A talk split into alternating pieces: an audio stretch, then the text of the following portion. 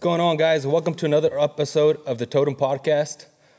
Today we got a different location where we got it. We got some special guests for you guys here out of Fort Morgan. I want to start you guys off with a little quote. I hate every minute of it, but I tell myself not to give up. Suffer now and live the rest of your life a champion by Muhammad Ali. And today I present to you guys the one and only Ernie the Gladiator Marquez. How you doing, man? Living the dream, baby. Living the dream. How you guys doing, man? Oh, we're doing Doing good, pretty man. good, man. We came here. We came here to the den. I It's guess. beautiful. That's Yeah. beautiful, man. It's it's amazing. It blows my mind. Like I said, like I was telling you, man. Just last night, I was sitting here just breaking into tears, looking at what we've created from when we started here in Fort Morgan, moving over here in 1996. Man, it's just it's unbelievable. It's a it's a it's a ride for sure, huh? Yeah, I guarantee Yeah, you, it's, man. it's my first time in here, and I'm just like, damn, It's damn, pretty like, sweet. it- though, yeah, it's pretty I- sweet. we- a lot of people that walk in here and they're like, "Man, I would have never guessed you got something like that. It's like a little hole in the wall back here. You got a nice little setup Yeah. back here. They would have never guessed." And we're, we're gonna get some more signage out front and kind of Yeah, better okay. advertisement.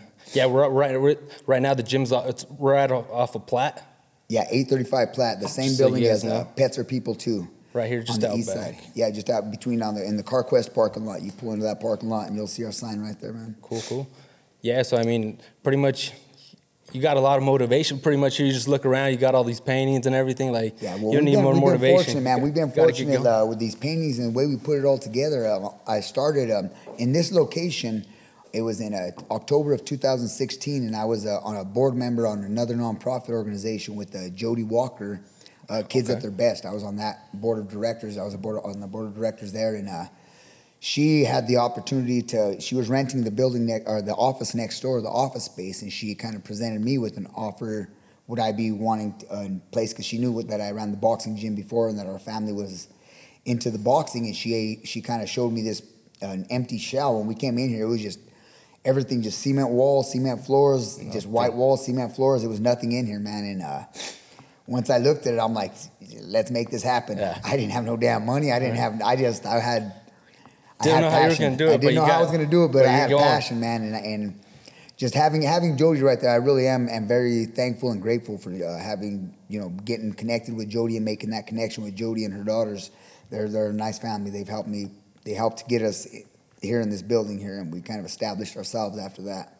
That's that's cool, dude. But I mean, once you start it off like from scratch, I mean, you can give it your own touch, or it's like Yeah, like they right. say, put your you put your hand in the Oh, cookie man. jar. So it's like you see how far you've gone. Be like, hey, I'm I'm pretty I'm a bad oh, motherfucker. Oh, I've dude, done a lot I, of shit. I trade, it blows my damn mind, man. I swear, man. When I look back, it's like, cause I'm I'm just I'm a kid from the hood, man. I didn't. I'm. I mean, I was shit. I didn't know any different. Any different, man. No business sense, no nothing. I just I knew I had a lot of love in my heart and a lot of passion for the sport.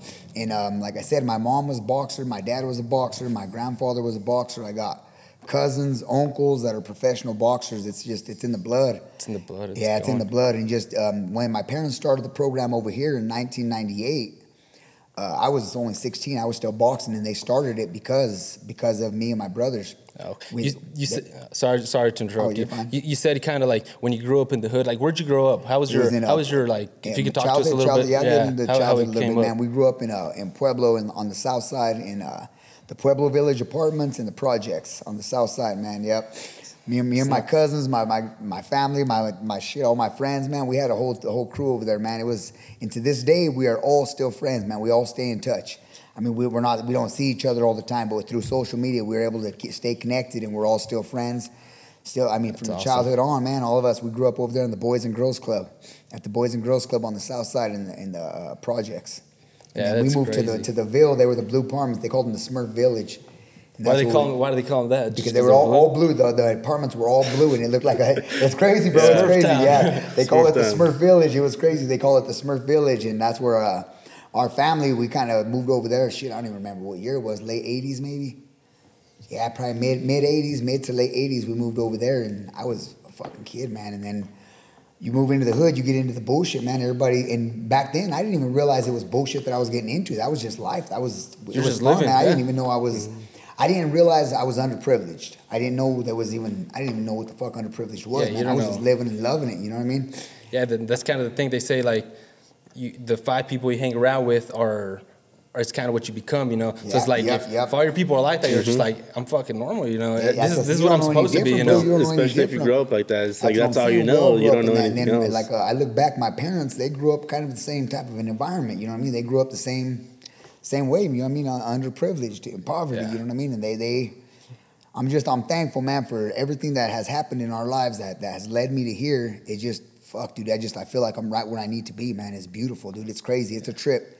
Looking back, because my boxing coach that started boxing with us, he was a he was actually my grandfather's uh, boxer. It was a boxer. My grandfather started boxing in our family in the, I believe it was the '60s. Was he the one that kind of you know for, for your grandfather and then your probably your Yeah, dad? yeah. It was, it, who it was was my down? mom's dad. His name is Richard Marquez, Richard Ernest Marquez, and that's kind of where I got my name from. But um, Oh, okay. is my mom's dad, and he started boxing in the '60s. He started boxing in the military, maybe the '50s or '60s. He was boxing, but when he got out of the military, uh, they were in the hood. They were in the projects over there on the south side, and there's a boys and girls club over there. And uh, my gramps was always always doing stuff with the kids, coaching football, coaching basketball, coaching baseball, always coaching. And on top of that, he was an alcoholic, but man, a beautiful heart. The guy had a good heart, but always always there with the kids. And he started boxing. When you got a bunch of little hood kids that have been fighting since they could fucking crawl, Yeah. and you give them give them a, a place where they can fight and, and they flourish in that shit, man. They Just go like, far. it's game yeah, it's, like, it's, home, man. It's home. Game on, let's go. You throw them in that ring, that's home, man. They've been fighting since they were fucking babies, man. You put them in there and it, they're at home, and it's I say that that's where I, the boxing started in my family. Do you think like how you said like when they're young and they start getting into boxing, it kind of do you think that's a kind of like a good thing for them? Because you're saying like you're in the project, it kind of gets them out of the streets It- it and like pulls it makes them train. It, it you can. you know what I'm gonna say? I'm gonna say there's a couple of ways that can go, man. If you have a good coach, well, like I would say, my first boxing coach that I had it was my boxing coach was uh, my my grandpa Richard when I was a baby. But the, well, my first memorable boxing coach that I remember when I was eight years old and had my first sanctioned boxing match was Chris Archuleta. And that was one of my grandfather's boxers, and that I believe the coach is is what's going to make the kid. It's going to make the boxer. It's going to make him either a better boxer, a better kid, a better human. You know, overall. And Chris Archuleta, man, that was I got to say that dude right there was our savior, man. Because in 1990, 89, when my grandfather passed away, he was on my grandpa's death my grandpa's deathbed, and told my grandfather, "I'm going to train your grandkids." My grandpa passed away in 1990, 89. He started picking us up. Man, this dude was 25 years old, single. He was there every single day, dude, five days a week, sometimes six, um, on the weekends, for like six years straight. In that short six period, uh, six year period, man, that motherfucker saved us, bro. He saved all of us, man. That was our savior. We didn't have, you know, what I mean, it was a shitty environment that we that we had, and the people that were in the environment in the Ville over there and in the projects, they weren't people to look up to. You know what I mean? Although we still looked up to him. My cousin Dokes was the dope man. They had they had the baddest cars, you know, sound systems and Yeah. shit like that. Everybody in there, I remember everybody at the Ville, all of them. You know what I mean? Everybody running the game. Even my mom, my dad, they were. you knew you knew how I knew it was all they're, about, they're know up I mean? they're up to something, you know. Yeah, yeah, yeah, yeah. I knew, I knew what the fuck it was all about though. But Chris, when he took us in, man, he showed us, he showed us discipline, man. That's- that's and crazy. love. It's insane, bro. It's insane, dude. It's it's crazy to me that a guy that was 25 years old just dedicated. I mean, I'm not shitting you, man. He was religiously there every fucking day, and there was times we'd be hiding because we didn't want to go to practice. That fucking I'm dude would get, tired. oh, I'm not shitting you, bro. And he would get out of the van. Well, he he had a fucking Camaro, bro. That dude fucking traded in his Camaro to get a. Uh, a big ass van for for the team, you know what I mean? Because All he- everybody around. They don't Oh, fit. bro, like they I don't said, fit no it's more. just it's a trip, bro. It's a trip that that he put that much into it. Like just being a single fucking dude. He didn't have nobody, he, and he it was he was there religiously every single day, bro. Five days a week, picking us up, chasing us down, and and by him doing that, man, he, that was the fucking that was the pivotal point in our life. I would have to say, Chris was the. That motherfucker was our savior, man. I don't care what. He, I mean, and he's so damn humble. Even to this day, I go over. I see. I was just over there this past week, and I stood over there till midnight bullshitting with him. Where, where's he? Where's In he live? Pueblo. He lives in Pueblo, still. Okay. Yeah, that's where we were at in Pueblo. But Okay, uh, cool. I still go over there and talk to him, and the dude's so damn humble. He still doesn't. He's still like, no, man, no, Ernie, you guys. I'm like, dude, you don't. He doesn't even realize, man. understand, he no. doesn't understand. He doesn't even understand. He doesn't even understand. Realize how much of an impact that he had, in not only like my life, but our whole fucking generation, man. I have two brothers. I got cousins. We all of us, man. He took us all in and just. He, and, and so far, such a fucking nice dude, man. Just the most beautiful heart on the dude, That's man. it. That's why, awesome, dude. why do you think he was like such like religiously like disciplined with you guys? I, I, I truly believe that my grandfather had an impact on him that was it was my grandfather's the one that because he's the one that told us that he's like I'm continuing you what, my, what your grandfather showed me. You know what I mean? But it, it's just to, to me, man. I, I was 20. I mean, I'm just thinking of 25 year old kid, man. Who the fuck's gonna dedicate that much time? Eh, I mean, I'm not shitting you, bro. It Yeah, was it was daily, every single day, Monday through Friday. He'd pick us up, and then Saturday we were going to, and he didn't charge none of our parents anything, man. It was fucking He'd just crazy. take dude. you guys- He would just take take, us out of the love of his heart, and that's. I just think that my grandfather has such an impact on him that because my grandfather was an amazing man. I talked to so many people, and my grandfather was an amazing man, dude. He had a beautiful heart, and he genuinely gave a shit. He genuinely gave a damn, man. He really cared about, you know, the people in the community, his community where he was living. He was living in the projects over there. He genuinely started the boxing program. He was doing stuff for the kids. He genuinely gave a shit. And Chris picked that up and showed that to us. And, and he, you know what I mean? And that's, how I operate this, this, this is the thing in here, man. Our team, our gym, I, I run the same operation how he used to train us. We warm up, we get ourselves warmed up. We it's just the same thing, man. Same Get operation. same thing. Same Get thing, man. I'm just I'm consistency, just keep it going. baby. And like I said, and the big thing that I, I feel like I took from him as a coach is uh, the love that I have for my team because he fucking loved us, man. That was our, he, like I said, man. He was, dude. He was our fucking, that was our savior, man. He loved us and he genuinely gave a shit, and that's how I feel about my team. I know that. That uh, uh, you know what I mean? These kids, they come, they look up to me. They look up to me because they, you know what I mean? They think of me as a, as a fuck. I don't know, man. They think of me as, as somebody You're like the- special, dude. I'm the- just like, it's, you're it's the guy. amazing, He's bro. the I'm the guy here, Yeah, I'm the yeah. dude. It's like, dude, I'm just me, man. I just, I, I love you guys. I, I want you guys to, to have the best for everybody. You know what I mean? And it's just, that's one thing that I would say I took from Chris, and I believe Chris got that from my grandfather, and it's just, it's gonna carry Keep on, tra- man. It's gonna trans- Just carry kinda on, just man. passing yeah. down the- the Sharing love, traditions and- yeah, just keeping it going, man. And it, it's, like I said, it's about love, man. When you got love for something, you're gonna, you're gonna work your fucking ass off. You're gonna, you're gonna go hard for it. You know what I mean? You're gonna, you're gonna go hard for it, and it shows. And one of the analogies that I use, man, is that boxing ring right there is, is life. That boxing ring is life. When you step in that son of a bitch, you got nobody to look after you. You got nobody to blame, nobody to blame, and nobody to thank. You know what I mean? You're in there putting in all the fucking work. Us coaches are out here showing you what you what to do. You got teammates, you got sparring partners, you got everybody influencing you, helping you, showing you different things. But the minute you get in that fucking ring, you got nobody. It's on- you got, you're on your it's own. on you. Yeah, It's you got all you. It's It's all you, one hundred percent you. You better watch out because he's coming. You're damn straight, can't blame you're someone straight. else. You Like, can't oh, blame they didn't do their job or anything. It's, It's it's nothing. all It's you. the same shit in life, man. I mean, you got you got your family, you got your wife, you got your if you got kids, if you got your parents still, if you're lucky enough, you know what I mean. You got everybody supporting you right there. But the minute you got to go, whether it's school, whether it's work, when it comes time to take care of kids, when it comes time to pay the bills, It's all who the fuck you got? You Yeah. got you. You ain't and you. I mean, you. What's shitty right now these days, man, and as I see a lot less accountability than before when I was younger. You know what I mean? It's just like, and that's what we try to show them in here.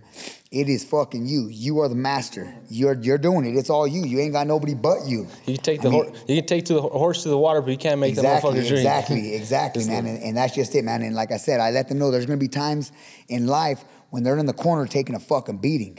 For instance, they're they're on the verge of losing their job. Their their girlfriend broke up with them. Their wife's cheating on them. Their whatever it is. That's the same analogy. Get you're in the corner getting your ass beat. You gonna sit there and lay down and quit? Is, are you done? That's not. We don't teach that shit in here. You slow down, but you don't fucking quit. And you can ask the coaches, you can ask the team, you can ask everybody. You slow down, but you don't quit. When life's kicking you in the fucking ass, you stand the fuck up. You show life what it's all about. You got everything it takes, everything it takes, and we let every one of them, every one of them know, bro. It's crazy, man.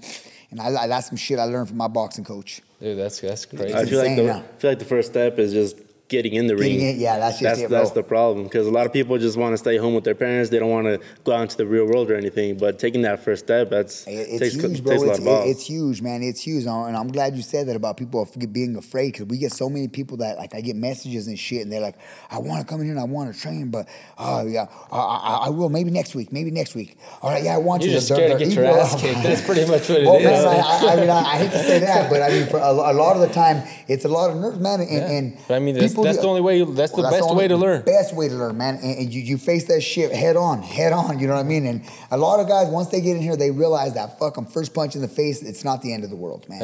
Yeah. It hurts.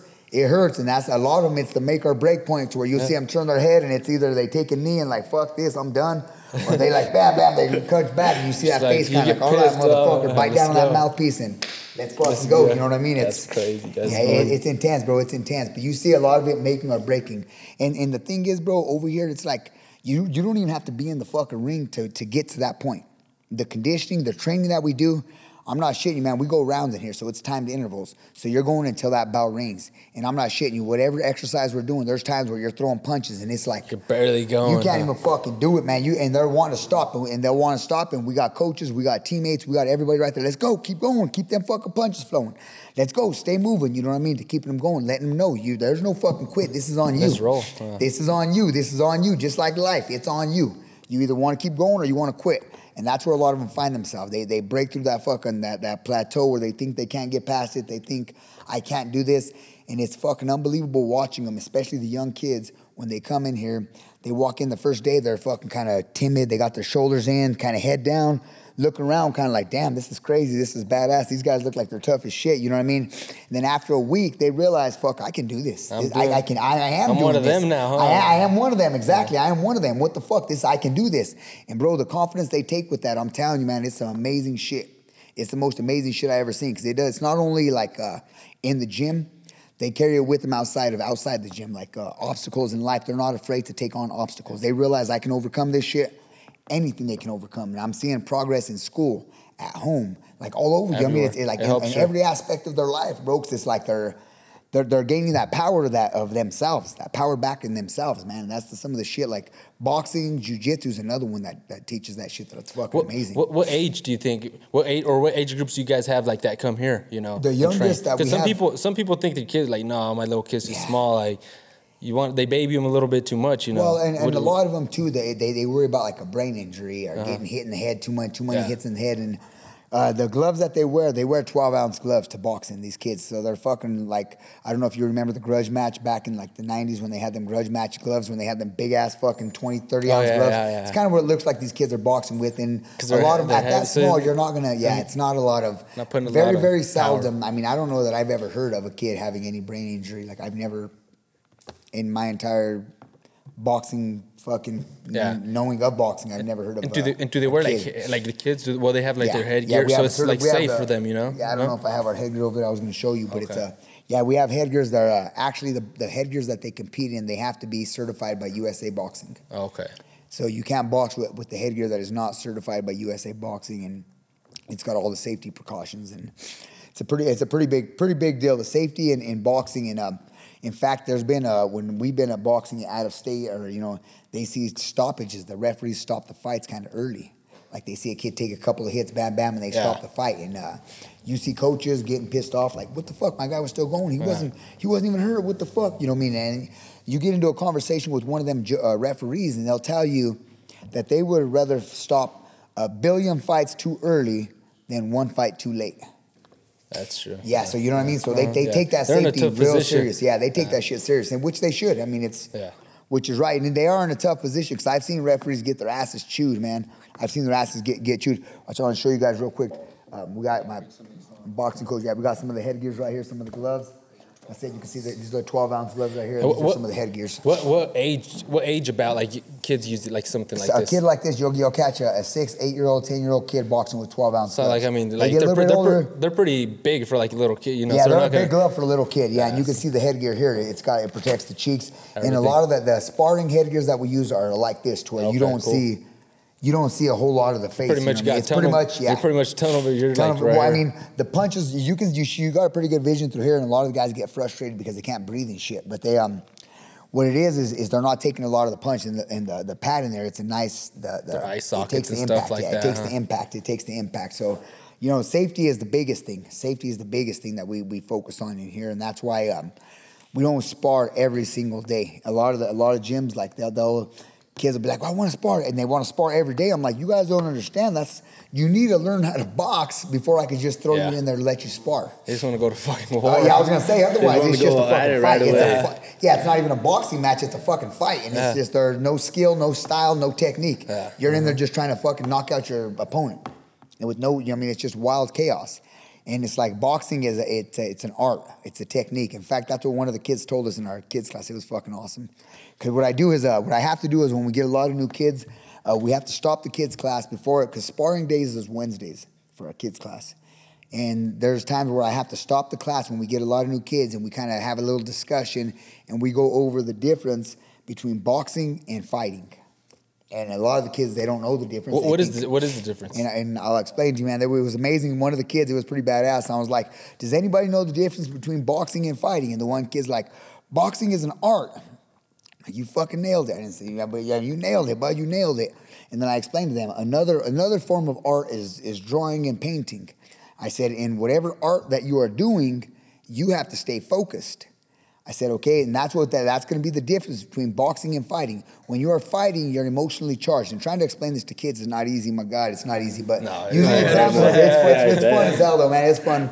I love watching their reactions and getting their answers. Because when I ask them, you know, what's the difference? What you know, they they'll come at me with some it's some amazing shit, man. It's uh, kids are I fucking love it, man. They Just got let the their best creativity roll. Oh, they got the best Let it- answers out of anybody fucking ever, dude. It's amazing. But you know, uh, letting them know like, okay, an- another form of art is uh, painting and, and letting them know you got to stay focused. in the fighting, I said, when you're fighting, you're emotionally charged. You're either embarrassed, you're angry, you're um, you're, uh, you're you're pissed off at somebody, you're, you're whatever, it is. whatever. You're emotionally Yeah. charged. I said, so you don't have no control over your over your your actions. Boxing is an art. You need to stay focused and you need to control yourself.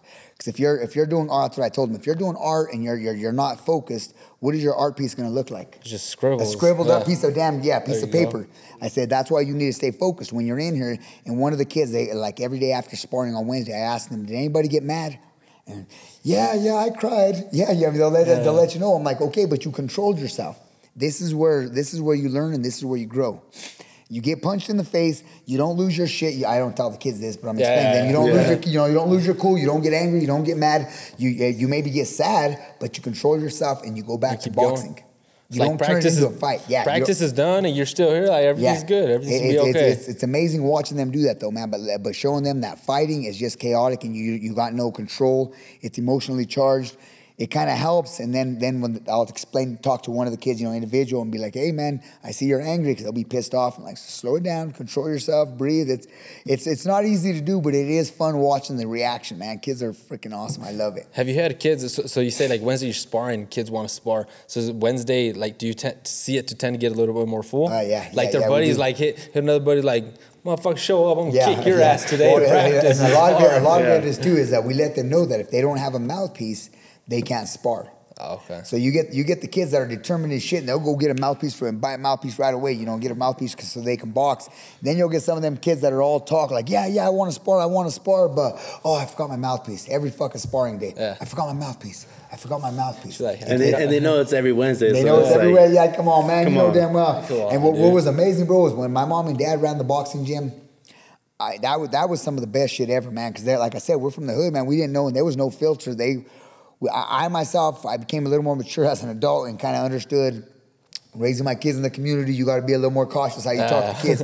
My mom and dad were just straight, straight up, and to this day, man, they're straight up. They'll, they'll tell you exactly how it is, and they're beautiful hearts. You know what I mean? They're willing to help, willing to give to anybody, but they're straight the fuck up, They're no bullshit, you. cut and Yeah. draw. Yeah, they'll tell you how it is. Like I'll give you a for instance, and I'm not gonna throw no names out there, but there's a one of the kids. Uh, we had a kid boxing. He wasn't even a kid. He was fucking 16 or 17 at the time. I mean, I guess a kid, yeah. But he thought he was a badass, and he was in there boxing.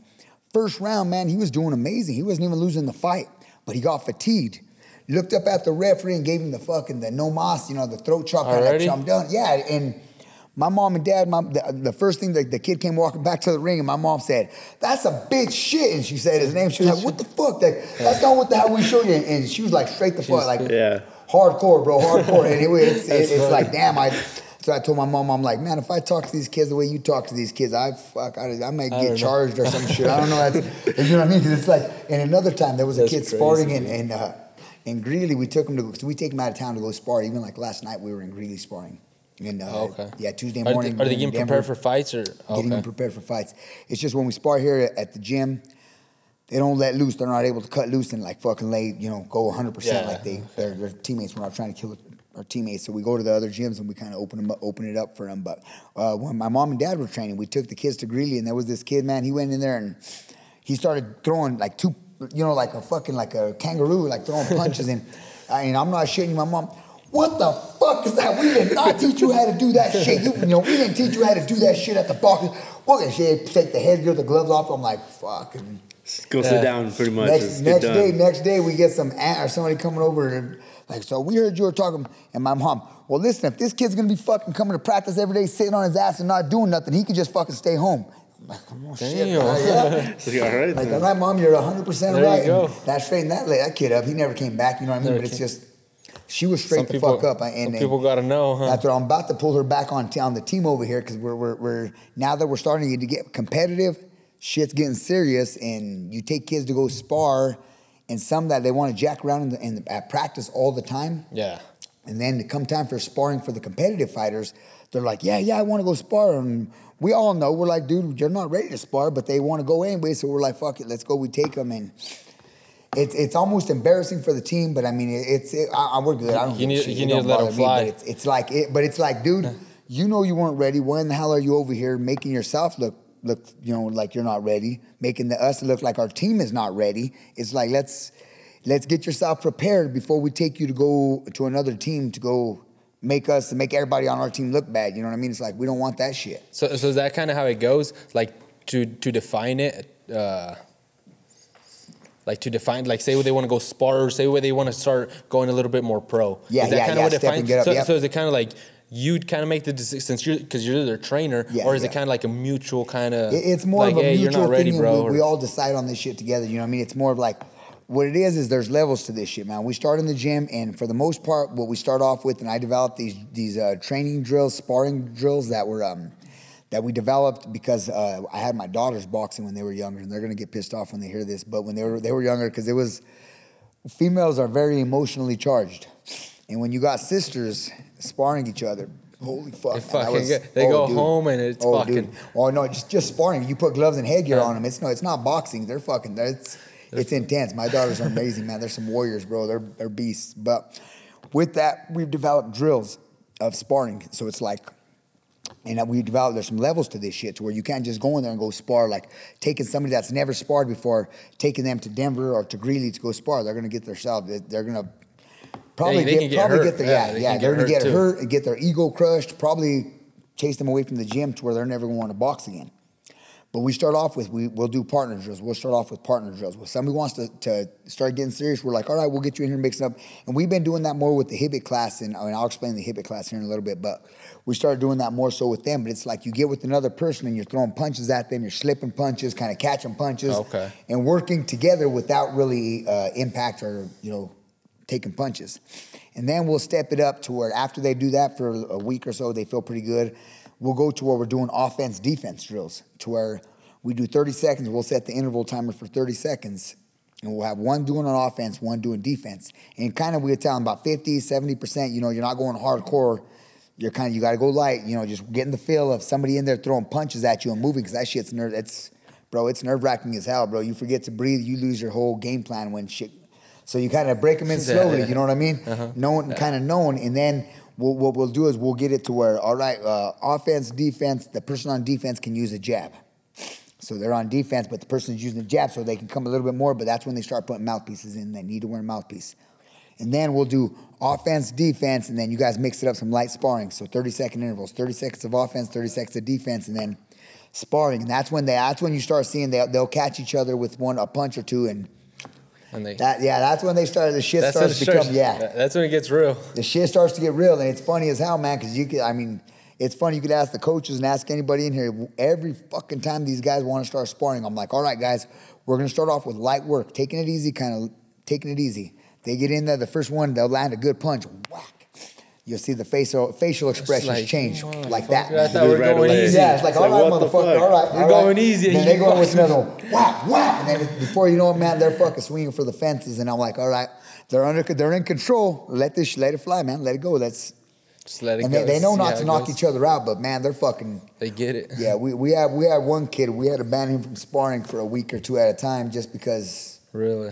Well, he just- just, didn't understand his fucking power and his strength, and it's kind of like we're teammates. We're Yeah, you can hurt- yeah, you can hurt Yeah, somebody. Yeah. Save that shit for when we're in Denver or Greeley, you know. And, and he's come a long way, but you know, what I mean, it's kind of like we're, we're not trying to hurt each other. We're not trying to send anybody to the hospital or nothing like that, which did happen on occasion with the kid, but.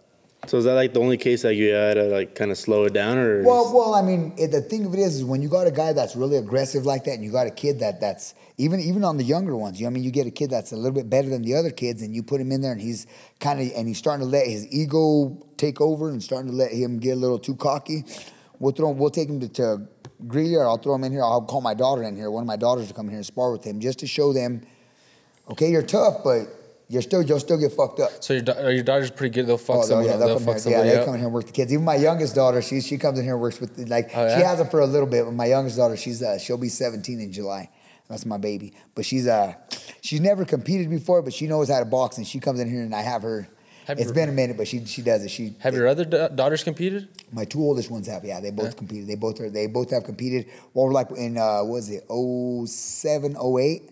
Our team got pretty damn big, man. Because I started training again, uh, real big, and I was already professional. And uh, my dad and my mom were living on. I don't even remember what street it was. Fuck, Diana maybe or Here in town? No, no, yeah, yeah, not Diana. On yeah, here in town. But they had the garage in the back. And we turned, we converted that garage into a boxing ring. Well, kind of anywhere that they moved, we converted the ring, the their Right house into a boxing gym and we made it to where we were training. But that one in 2007 and 8, I'm trying to think, Grant, they lived on Grant Street. And uh, we converted that boxing uh, gym, the garage into a gym. And, and I was out there training, and my daughters, I'm trying to think of how old they were. They were like nine, and eight and nine, or nine and ten, and shit. Just old enough to start boxing, and they were Yeah. out there training with me every day. And I remember I just found one of my old. I would write down my, my workouts and shit, and I would put notes and like remember. Yeah, my daughters, they're, they're over here trying their hardest. They They're looking up to yeah. dad. You know, it, it's just some inspiring Yeah. shit to me when I was younger. You know what I mean? I was like in my fucking mid twenties or some shit, and it was nice having my daughters right there training with me. That's what kind of got the fire going again and got me like, fuck yeah, let's do this. And then you started getting some of these kids that start boxing, they start becoming good. We started taking them out of out of state to like national tournaments and shit. And Oh yeah. oh yeah, man, there's a few of them. It, it was badass. My mom and dad, that when they were doing it, man, they had a strong amateur team, man. They were, but and so so my daughter started started. You know what I mean? And but I Started had- going? Yeah, they, they were they were boxing at that time. They started competing. So every day I was over there. They were training. Then they had all of their friends start coming in. So we had a strong team of females, man. Our little girl team was badass. And like my daughters, I'll start naming a few names just to throw them out there. Like uh, my daughter Selena's my oldest daughter, Selena Marquez, Alize Marquez. We had um, two of the uh, Soraya uh, Soraya Yanez. I don't know if you know who that is. Soraya, dude, that was probably one of the toughest girls we've ever trained. Another one, uh, Cassandra Miranda, Cassie. She's around your guys, a little Yeah, younger yeah, she's guys. around my age, Yeah, she's around your guys' age, so I know you guys know who they are. Like Cassie Miranda, that was another one. She was a fucking machine, dude. Um, uh, what was the other? Uh, Sierra, uh, Sierra. Fuck, I can't think of her last name. Damn, I can't think of Sierra's name. Yeah, That's think- fucked up. I but think- yeah, I I know But we is, had we had a lot of a lot of uh, females because it was all my daughter's friends. And they see them boxing. I want to box, and shit, it was fun as hell. Um, Sasha Cross, that was another one. Sasha was a fucking badass dude. That was dope. I wish she would have kept fighting, man. A lot, like a lot of them, man. You see, and then like just recently we had um, Isaiah. Uh, some of our older Isaiah Lopez was one that my mom and dad coached. Um, Xavier DeLuca. Um, damn, them, them were the guys like uh, Gustavo Arellano. You guys probably know these guys. 'cause Yeah, I- know. Yeah, age, yeah, you know all them. But they were they were competing at the time, and those were the guys that were traveling like out of the state to go to. Um, they were they would have traveled to fucking shit, Cincinnati, uh, Ohio, California. They were into the nationals in Nevada. So that's more took sec- serious. That's more serious. Once well, it's just it's stepping it up stuff. that that you know I mean as an amateur, you got your local shows, then you have your state tournament, you go to the regionals, you go to the nationals. And at that time, my mom and dad had a strong team, and these kids were just kind of mopping up the state tournament, going to the regionals, winning the regionals, going to the nationals, and just kind of kicking ass. And- yeah. yeah, and it was nice. And like right now, like I said, we're developing a team right now. That's exactly once this the Golden Gloves are in June. This and we we got a team right now. And that's what we're, I'm looking forward to right now, man. We're gonna start traveling and taking our team all over to, to kick some ass. It's dope, man. So how, how is it? Do you think it'll be open like for this junior? Will it be, or how? how, They, they how- have it scheduled, man, and I'm I'm really hoping. I'm fuck, man. I don't even like to even talk about this whole COVID shit, man. I mean, like I said, I, This- I understand it's something that needs to be Uh, that that that's, no, I feel you. But but the way that I see it is a, a, a limit. You you guys can have that shit. I don't want no part of it. You know what I mean? It's like I, I feel for everybody, I, but it's like I, I'm not gonna. I'm not playing the game, man. I don't want to play the game. I'm just it's. So I'm just hoping. I'm hoping, man, and I'm just. Yeah, everything will be good. they, they can have it. They can tripping, have man. them go on. And, I ain't even tripping. Everything's gonna be good, man. We're gonna open back up and get these kids going and get get everything going and try to so cut the bullshit. So do you think for like, uh, because you said like you have a lot of like younger younger guys, teens. Do you think it's good for like the teens to feel that adversity, like because like you said, it can help them out in, in everything in their life. Yeah, Do you think yeah. it's, it's good It's them to do amazing, it? dude. It's amazing. It's just when you see a kid faced with that that moment, like when we're in the middle of a what I call the gladiator burpee challenge that we do. We do it. and It's hundred burpees in five minutes, and that that's one of them. That's a fucking that'll test your damn test you to the fucking bone, man. If you can't do that. In fact, we got one kid sitting over here. This guy does hundred burpees in like three and a half minutes and shit. Dude. Really? He's yeah, he's insane, dude. He- yeah, oh, it's Oh, he's- insane. he's dude. It's- ready. He's a fucking machine, dude. But you know what I mean? It's just when we do when we do that type of challenge, that's when you start seeing them break and you start seeing that like that's where I'm saying the self-defining moments. And you got me, you got other coaches right there walking around screaming, and hollering at these kids, you know, motivating them like, "Let's go! This is the make or break point, baby. This is this is the time. This is what it's all about. This is where you got to decide what the fuck you want to do with it. What do you want to do with it? This is your, you know what I mean." So you got me right there chewing on, like hollering, like, "Let's go! This is what it's all about." And they're they're thinking. You know what I mean? They, they take a look at themselves. All right, am I going to quit? Fuck this. I'm done. I'm going to quit. Or I'm going to keep on going. Like today, we had a kid named Renee that was kind of slacking off, messing around a little bit. And he does that shit once in a while. But today, I caught him slacking.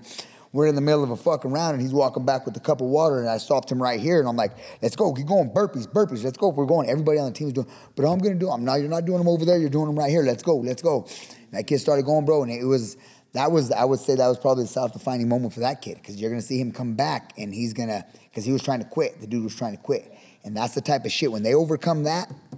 They overcome that type of shit, and even yesterday, uh, day before, he was sparring, and that was another self-defining moment for that kid. And it's just the shit like that, overcoming the adversity, knowing Consistency, just the keep consi- doing over, it over, and over. it. The minute the, you, you keep keep uh, programming yourself to to break that, break it. You know, I want to quit. I want to. I want to quit. I want to quit. Fuck. Keep going. Keep going. Keep going. You do that one time. You come back the next day. You're doing it again. Damn. Damn. I feel like fuck this. I can't. I can't do this. I'm done. I can't do this. You get that voice in your head telling you I can't. You got a coach right there. Let's go, motherfucker. What you want to do with go. it? Let's go. What do you want to make of it? This is. It's on you. This is all you. You know. I'm right there screaming. moment. They dig deep. They're like, fuck it, let's go. And they, they push themselves. And that next day, you start seeing them grow, man. And that's where you see the growth come in, man. And I'm telling you, that's it's unbelievable. And that's where I'm saying the growth from every aspect of their life. It's not only in the boxing, not only you see them trying harder over here, but you see them carrying that shit at home. You're hearing stuff from mom, like how much better they're doing at home. You're hearing it from the teachers, because I, I stay in touch with a lot of the teachers in, in all, the, in all at all the schools here in town, just because we and the principals and shit, just because we got to work Yeah. together, man. These kids got to know that we're working together. Yeah. With with all that, with the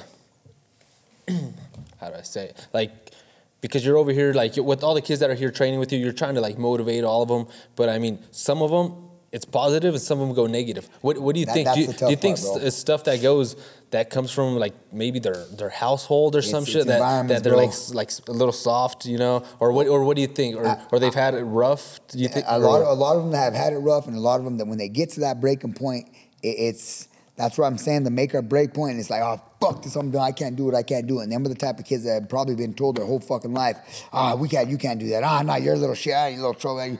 Ah, no, you can't. You know, I mean, All always their insecurities and all their- insecurities everything starts piling exactly, up. man. They develop them insecurities at a young age, and as they get older, they got in their subconscious mind telling them, "You can't do that. You're you're not enough. You're not you. You know, you're you're you're a bad kid. You're stupid. You're dumb. You can't. You know what I mean? We help them to to change that programming and reverse it. And that's what I'm saying. The coach is in here letting them know you can do it. You can do it. They do it one time, they feel pretty good. All right, all right, I did it. They come back the next week and they do it multiple times. It's like you pro- reprogram their mind to let them know, motherfucker, you can. Don't, don't don't let, let's get that voice out of your head that you can't. And you can. And that's one of the things you'll hear these you'll, you can ask anybody in here. You'll hear me telling them we slow down, but we don't quit. We slow down, but we don't quit. You get that into a kid's mind, man. And that's where the that's where the change happens, man. That's where the growth happens. Is when they start breaking that that programming of I can't, I'm not enough, I can't do it. It's I'm not strong enough, I'm not big enough, I'm not. You know what I mean? They overcome that shit and they learn. Yes, you fucking can. You got everything you it takes. Go, you better get going. You get get that shit Better going. It's all I ain't you. letting your I ain't letting your ass off the hook. So exactly, you better fucking exactly, get going. bro. Exactly, man. and that's that's that's sometimes it's tough even with the parents because you got a a parent that that loves their kid, and if their their kid's over there, um, whatever it is, whatever, like my stomach or my head or I got uh, whatever my my arm, my, whatever Yeah. it is, and you got mom right there, baby. I mean, it's like that. You we need we're teaching them to overcome that. You don't need to go to anybody for your hurt. You don't need to go to anybody. I mean, I mean, if it's real shit, we're gonna take that shit serious. But if you're trying to find a reason to try to mom to baby you or grandma to baby you, uncle or whoever the fuck's here Whatever for you is, trying to, that yeah. it is to baby you, we're not allowing that shit. We're not allowing that shit. And then we do get where you get some of these kids that that they're in here and you can see that they're not, uh, I guess, aggressive. The, the males that are not not really the aggressive, tough, Little- mask. yeah, you know I mean? yeah. Give 'em they- Uh-huh. a, little more. I mean, they they do better with music. They do better with other arts, which that's perfectly fucking fine. It's just a lot of times they feel like they are to be a man. I got to man up. Yeah, you I gotta, gotta be able to do this. this. I gotta be tough. I got want uncle to fucking know that I'm this. I want grandpa. I want dad to, you know what I mean? And it's like Yeah. You're not you're not built for this shit. You know what I mean? You're not built for this. You're you're you're a good dude. You got a good heart. You're a good girl. You got a good heart. Whatever it is, but it's just you're not. You're not a fighter. You're, you're, you got a, a great heart. You get some of these guys. It's hard to even get them to fucking hit. You know what I mean? Like they get in there and they start sparring, and you got to like. We have a guy, um, son of a bitch. I took him to spar in Denver this week, dude. Holy fuck, he was amazing. But um, we get him to spar with our teammates, and he's just so kind-hearted. He's like barely tapping. He doesn't. Yeah. He doesn't want to let go, and it's like You gotta gotta let him. You gotta let him Like go this- a little this- bit. uh, that that's what this is. The, you know what I mean, it's it's what this is. This shit's about. You know what I mean? It's like it's. It, it, it's tough, man. It, it's tough. It's it's, but it's fucking fun. It's fucked, though, man. You you guys are you guys ought to come down here, man, and um, Dude, we're gonna have to come. We're Oh, gonna have no, to, sure. We're gonna have to stop by. Yeah, I- you got I'm- me pumped right now with Dog, all this. dog, you I'm- pretty much I'm- gave me the. I'm the, gonna, I'm I want you guys. the, like the I said, I'm motivation give you spiel both a right week. now. I'm gonna give you guys both a week, fucking a free There week, man. go. A free week over here, right, man? And so. all right, dude. I want you guys to get over here We have to take you up training on that camp. one. During training camp, for sure, man, for sure. I'm gonna have to take you up on that because I've been, I personally been like a lot of, uh, that's that's what I was talking about. This guy over here Yeah, about the MMA, you know. Yeah, yeah, yeah. He's- More like, you know, I, I, I feel like I might know a little bit, but it's not. I mean, it's not enough. Like Yeah. I heard, I heard a quote today from, uh, uh, what's his name? Georges St-Pierre. Yeah, yeah, yeah. He says everyone's a champion when they're hitting the bag. Like yeah, and A bag yeah, not gonna hit you back, yeah, yeah. it's not gonna hit you back. So you think you're fucking good until you actually start going. So I say it's a whole different You know, you just man. start just at least to know something. You know, maybe like You, a you little self defense of, stuff. uh, You know, a you little ever do any type of competitive stuff like wrestling, uh, karate, anything like that? No, I never, I never have. You never, you never had bas- No. basketball, anything? I You did, any football. sports? Football, Yeah. okay. Yeah, we So played you got a football here. competitive nature Mm-hmm. at all? Yeah, football and, and basketball. the thi- that's the thing with me. I, I'm, I'm competitive as fuck. So once That's you start, you're gonna want to, you're gonna want to be the the, best. Yeah, and that's that's why I haven't never got into it. Dude, Because because I because I the already know how I am. way- like if I'm like if I, like if. I, if I'm like if I go for a fucking run like and I'm running running right next to somebody like I'm gonna be in front of them. yeah yeah, yeah, yeah. and like I'm, I'm like I'm gonna be a little like bigger or whatever. Or if I'm lifting like like we're, we're going. Yeah, yeah, I'm gonna be putting up like more than you. physically yeah like physically like I'm I'm not you gonna challenge stop. yourself. Yeah. You challenge yourself. That's good, man. That's and that's good. the thing, like, and I've been, I, I've been able to do it. You know, I'll be like, "Oh, I'm just gonna go run right two, here, three miles. You know, by the time you're done, it's like I just ran five miles. Yeah, yeah, yeah. This, You this is the best place to. This is the best place to get that in there, my That's man. the I'm thing. telling That, that's you, dog. that's the thing. But see, like, that's the thing with me. I, amazing. I, I kind of know how I am. So it's like, that's good. That, that's one thing that's kind you're of kept still me a away fucking from baby, it. man. you know? You'd be able to compete and take this shit Now, somewhere. see, else. that's, see, that's You what I don't want. dog. See, I, I don't, I don't want to go to the competitive. I feel like just I don't just know. more for like the workout and Yeah, knowing. just, I like- well, even even if, if if that's what it is though, with the competitive nature, you'd make you'd fucking be a hell of an asset to the team as far as a sparring partner, Yeah, you teammate, you know, shit like that. If you wouldn't want to, but I could guarantee if you're in here rolling with these dudes like that, you're gonna want to compete, man. There ain't no fucking doubt. That's that's the thing. That's No doubt, man, I'm no telling you, doubt. dude, that's why I haven't. Gained. so, so you guys like take people too who like don't don't want to compete, just like want to do it for the workout? Well, we and take just, the ones that want to do, so do no? it for the workouts. Yeah, they, they well, we have a strong, like I said, man. We're like a family over here. Everybody's, everybody knows everybody. Everybody's we're, we're here reaching out outside of the gym, doing things together. You know, reaching out if you need help with this. I mean, whatever it is, man. We're we're we're real big like that. So a lot of the non-competitive team. They'll go with us to go to the sparring match. They go to the competitions. Like we got uh, Coach Chris going to be fighting on May first, and we got everybody. Everybody, you know what I mean? They're like, so well, where, where are we Yeah, getting we tickets? gotta- and we got gotta um, huh? in fact, I'm going to put this out there right now. If you're interested, on May 1st, we'll be fighting in Cheyenne. And uh, the only way you can buy tickets is online at spartase.com. And when you buy the tickets, you type in the code Sturgeon, which is his We'll, last we'll, name. we'll type that on right there so you can. Yeah, yeah, so get that in there. Throw that We'll link up there, man. But you type in Sturgeon, and uh, my man here gets gets a, a portion of the of the ticket sale. So Oh, that's awesome. Yeah. and yeah, and he already he already uh, declared that the the whatever he makes off the ticket sales is going towards mats and going towards that the wrestling room. Oh, okay. The So, new, the so new, any, the any new of stuff any, over yeah, so you want to help out, out you want to buy a out there to ticket. support. Exactly, There get you out there and support. Even if Oh, you yeah. can't show up and you want to buy it, so, you know you want to help out and support, buy a ticket and show some love, man. We got How's it gonna How's it gonna work out for the And- and, uh, for you- like the tickets? Because you know, like I mean, with the Well, whole you COVID, can are buy they, the are they you can gonna buy be the open? tickets to go to the show online. But I was just reminded there's a live stream when you you can buy Okay. to watch it at home live stream, and I, I think it's a That'd pretty reasonable cool. price. It's a pretty reasonable price, and also when you do that, type in Sturgeon. Type in Sturgeon because you get a, por- a portion, like I said, a portion of the sales goes to uh, Chris Sturgeon, and he already dedicated any of the money that he makes from that is going to the wrestling room and it's going to the Fort Morgan Gladiators wrestling program. So if you guys want to help out, get online, man. Check Help it out. out. Even if you can't make it, purchase a ticket, show some love. That'd you be know, good. Yeah, show some love. Make make it a better place. I mean, Exactly, man. That's he- what we're he- doing, he's man. willing to he's willing to donate his part, make it a better place for Well- the well, and- community, and- for everybody else to train. Getting, getting in, into Chris, man, how how he came along here. He came from Sterling. He was up there training with Garcia, um, Paul Garcia, Garcia's Sports Training Center. That's where you're at, right? Training with Paul Garcia, and um, and uh, he moved over closer this way and saw that we had the gym over here, and he's got uh, two MMA fights. Two MMA fights already, so he's got experience, and he came Oh, over and he's asked, "I'm like, fucking hey, let's go, man. We're get training. it. We have um, we have a, a jujitsu coach out of Iowa that was living in Denver. He's a beast, man. He's a black belt, unbelievable, John Duvall. But uh, Chris started rolling with him, getting him going, and uh, we started getting Chris prepared for fights, and he just started entering jujitsu tournaments, and just he's very competitive. So then uh, he started coming here training with us, and we had the wrestling team started coming, and he just said. We need a wrestling coach. I mean, he jumped right in, man. He, he jumped right in and became the wrestling coach. So we started a wrestling program, and he's heading that right now. And uh, so he's the head wrestling coach, and our jujitsu coach moved to Iowa. Okay. So we have uh, so is Chris- he gonna be in charge of that too, or, Chris or is running our jujitsu co- our jujitsu program now. We have our head coach that's uh, living in Iowa right now. We have our assistant coach Richard Hager that is in Leadville. He tries to come down once a week, once every other week. He tries to make it down here, and he's a, I believe a purple belt or brown belt, purple belt, purple belt, and uh, and Chris is a blue belt. So uh, he's coming over here and getting him trained up, and getting uh, John Duvall's going to come on and kind of help start getting Chris ranked up. So he's getting the skill levels moving on up, the belt levels moving on up, and our entire program's going to move on up. You know what I mean? So I'm, I'm very grateful that we brought Chris on board, and he's helping out, helping move our program, move our whole fucking gym, man, our whole Gladiator family. You know what I mean? Expanding that's our Gladiator family and making it happen. it, yeah. yeah. Well, I mean, just getting it out there to a. a group of people like a wrestling, the wrestling group, man. I would have never, I don't know shit about wrestling. You know what I mean? I love it. I love watching it, but I've never, I've never done wrestling before. I tried a little bit of jujitsu.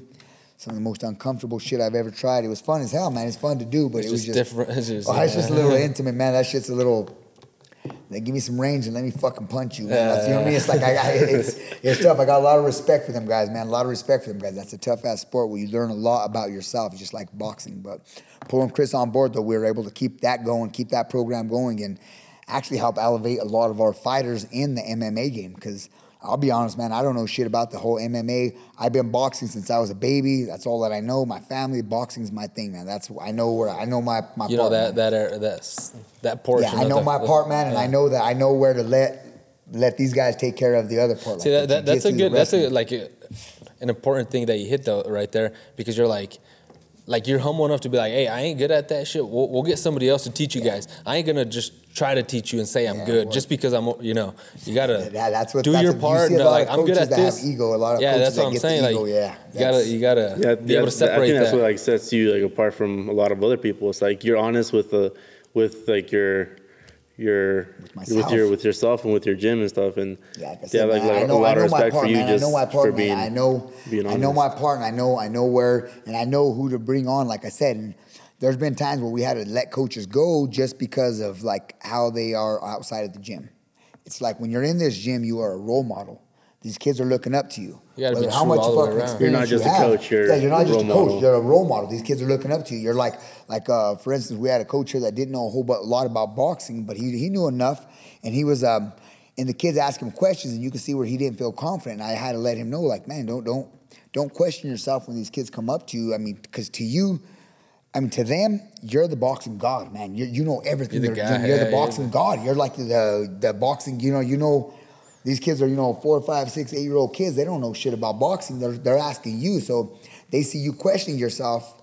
They're you like know what I mean? oh yeah But going back to that other coach that was kind of presenting himself as a, a, a- you know, outside of the gym, whatever it is that he wanted to do, he wanted to be a partying dude, which that's fine with me. I got nothing against that. You do, you do, You you, do you, man. Yeah. yeah. you do you, man. It's just if you're gonna be in this gym as a role model, as a coach, we can't allow that shit. You know what I mean? We just can't allow that shit. It's just these kids are looking up to you, and I don't need mom and dad going back home. Hey, I saw your coach at the bar. He knocked out three guys and this and that. You know Just what I mean? like, yeah, that's these a- kids yeah. get all That's fucking excited. yeah. Yeah. you know what I mean? These kids like, fuck yeah, my coach is a badass. Then they And they think wanna go do yeah, that. they want to go out and do that type of shit. It's like- a chain reaction. it's a chain reaction. Like I said, you, you got coach outside of the gym, like going to re- wrestling tournaments. You see him get, you know what I mean, doing, doing family shit. We're, we're doing stuff together as a family. You're doing stuff, things like that. You know what I mean? He's competing outside of the gym in tournaments by, by himself. He's going to other boxing, other jujitsu gyms, other MMA gyms, getting training in. It's like we want kids to see that type of shit. that you're the motivation. that, that, you're in it too. It's like when you were doing. I mean, you had your professional career. I don't. I, I don't know if you do, still go, do your your career, but you were you were training, you're fighting, and you're training other people. Yeah, like, yeah, you're, yeah. Like you're in it. It's not like oh, I used to. You know. yeah, yeah. Yeah. No, I'm- and then they're right like there, like like this other guy too. He's he's in it. You know. He he got saying. his You gotta- you fights. You, know. So he has to train. He has to. It's everything. You know. It's your training with You your it, eating, man. You with your it. everything. You know. That's just it, man. You got to live this shit. It's got. It's, it's got to be. You got to live it, man. It's lifestyle. It's not. It's not just a a pickup sport that you go. You know what I mean? Like uh, I'll play a game of basketball, and I mean you, you don't play basketball for a fucking three years. Like oh, you know what? The boys are playing a game of ball. I think I'll go play. You boxing, MMA, that type of shit. Jiu-jitsu. It's not like You- a, you don't play- you don't yeah, play yeah, boxing. It's not a play. It's not a play, play. yeah. Exactly, bro. It's not a game you play. You get in there and it's fucking. It's the real deal. You got a dude in there trying to tear your damn head off. You know what I mean? You can't you, you got to be prepared and, and that's one of the things these guys man i'm uh, getting into that man changing changing from the hitting the bag like you were saying you're everybody's a champion on the bag everybody's a badass on the bag that shit changes once you get in there to spar like i said there's levels and we kind of slowly progress them on up to be able to just go hardcore sparring and the anxiety level, the nerves, and I'm not shitting you would, you would.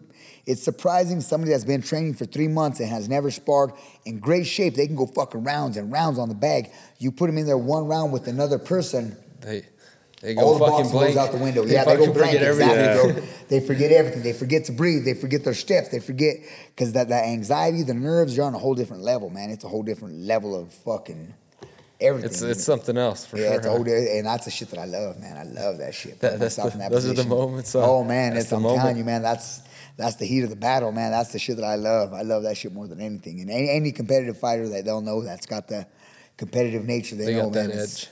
Getting in there and doing that, that's it's what it's all about, baby. It's beautiful. Yeah. So you said you guys uh like uh, he does uh, he trains MMA and wrestling. Have you had any guys like say from the high school guys or something like on their off season that want to come like Yeah, you know yeah, yeah. Uh, touch up on their stuff or you know keep keep in the in the loop you know because then they'll go their their the season to wrestle or whatever is only a couple months and then you're the whole year Well, the- and you want to come back next year you're not gonna be the fucking They're same. just putting that out there right now. They're the uh, Coach Chris and Coach Kelly, Kelly Ewing and uh, Siobhan Ewing. They have kids that wrestle. They, them, that, that family right there, the Ewing family, uh, Chris uh, Sturgeon and uh, Leo Bonilla. That, like them were the kid. Them were the ones that were consistent here wrestling every day. Before I said, "Hey, we have this much mat space. Is it sufficient?" You know, th- those those are the ones that that like. Uh, I'm shit, man. I forgot your fucking question. I'm sorry. I was going on. What were you- no, if, if the like high school guys, if you had high school that's what I guys come that kind of want to train in their off season, When, when, uh, they, they were over here training, they're, they're putting it out there now that the season's over, but we are going to be doing, they're- you're continuing the wrestling practice all year. So they're kind of putting it out there. And before, That's when COVID was it- going on, they shut down the wrestling. We had um, Girallis even stopped by the high school wrestling coach, and we had about four, three or four of the kids that were coming in, and they asked if they can, and we kind of let them in the cage. We done our boxing thing out here and let them do their thing in the cage. And so we did have good. some of them that were kind of wanting to keep up on Keep their up. shit. You know what I mean? Stay, stay, stay training. And like right now, I'm gonna put this out there right now. Coach Chris Sturgeon and Coach Kelly Ewing are letting letting all the wrestlers know on off season we are still training.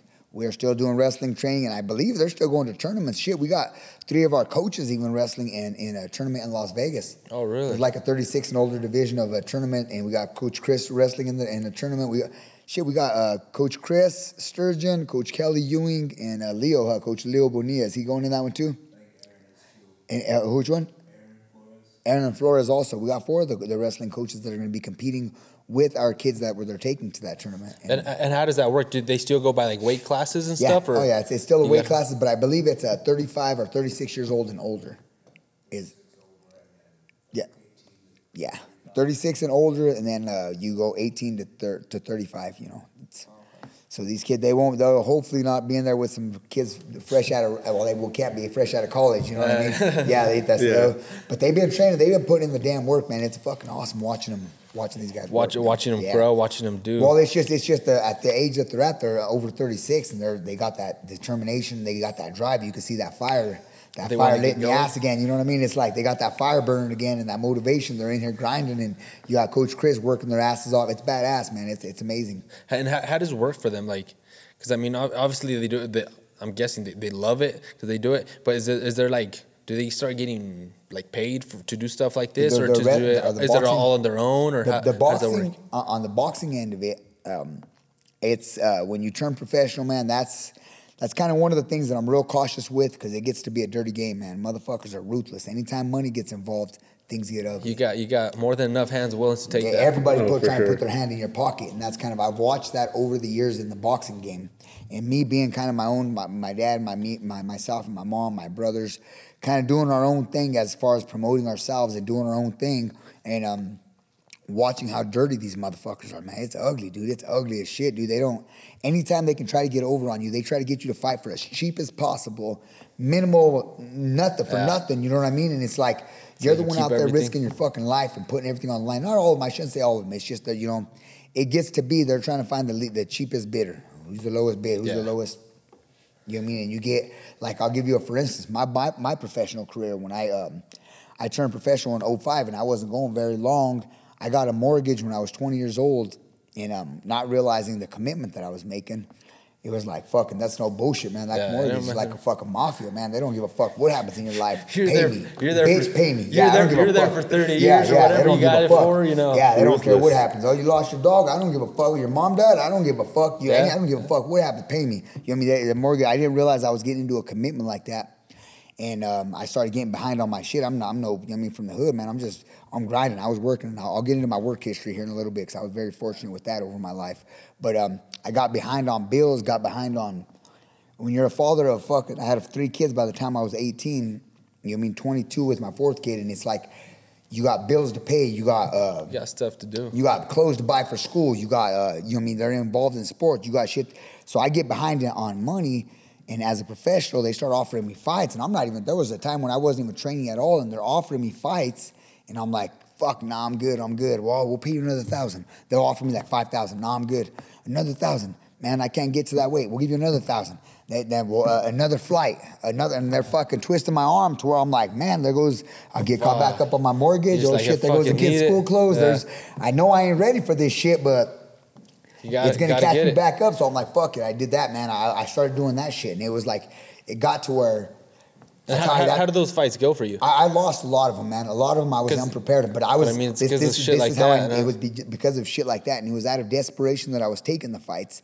But I mean, when it boils down to it, I wouldn't have changed it, man. It was it saved. I, I still got my mortgage, man. I'm still living in my house. I'm still my kids.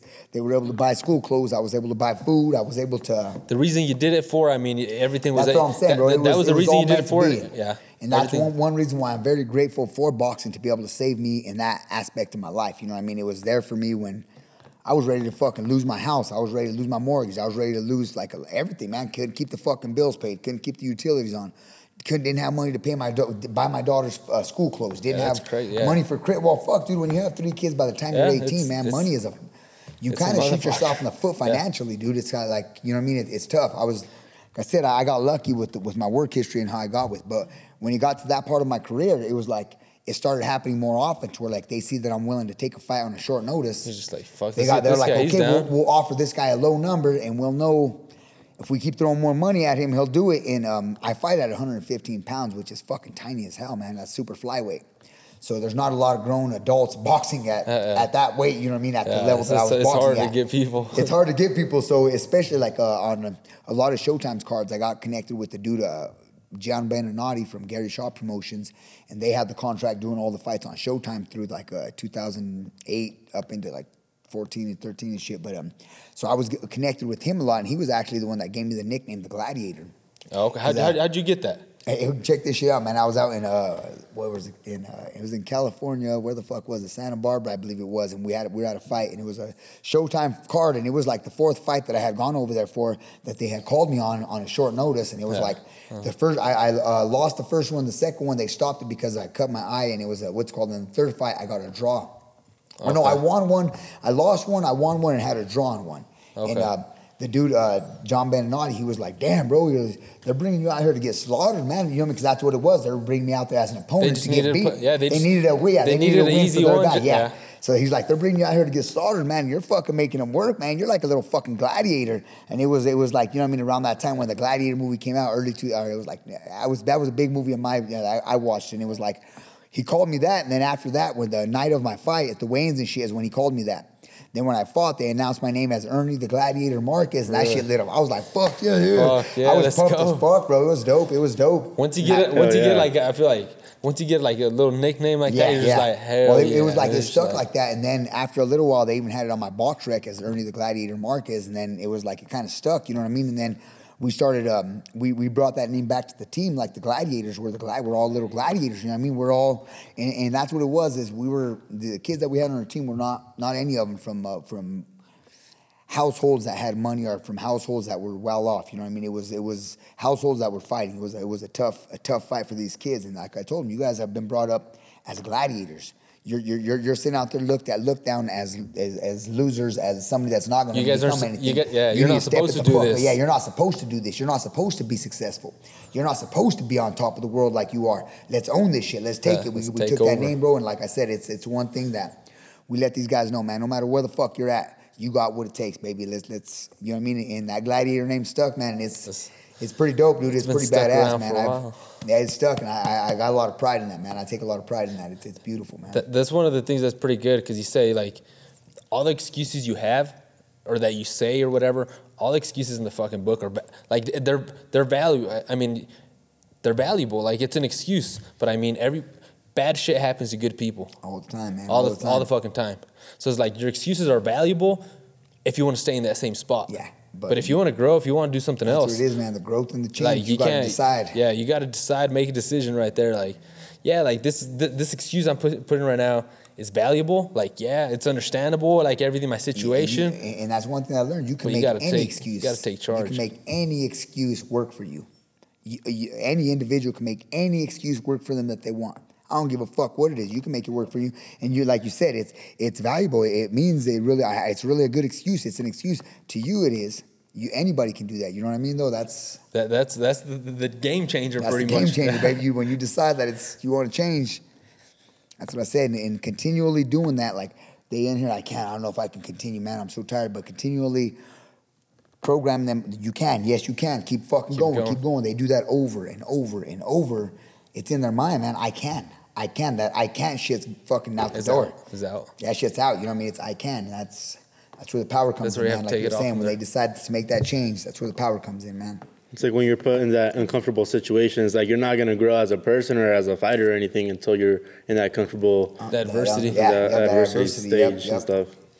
T- uh, do, do you want to talk to us a little bit about your pro career? I mean, some some like some crazy fight or something you know that you had. Yeah, you know, there's, been, there's been a few of them, man. Like I said, it's one of them. I would probably say one of my most memorable fights that I would say that was probably my favorite, man. And, and this this goes goes into um, who I took with me in my corner. Uh, it was one my childhood friend Ricky. Uh, Ricky Trail. He recently passed away, man, about a month ago. I, don't, I may get a little emotional and shit. Start being like, No, a you're good, crying, good, but man. yeah, I know, I know, You're man. But it's it's just you know what I mean that that fight. It was in uh, oh uh, 2009, I think it was. Yeah, 2009, man. I took Ricky with me and I fought the um, 2004 Olympic gold medalist.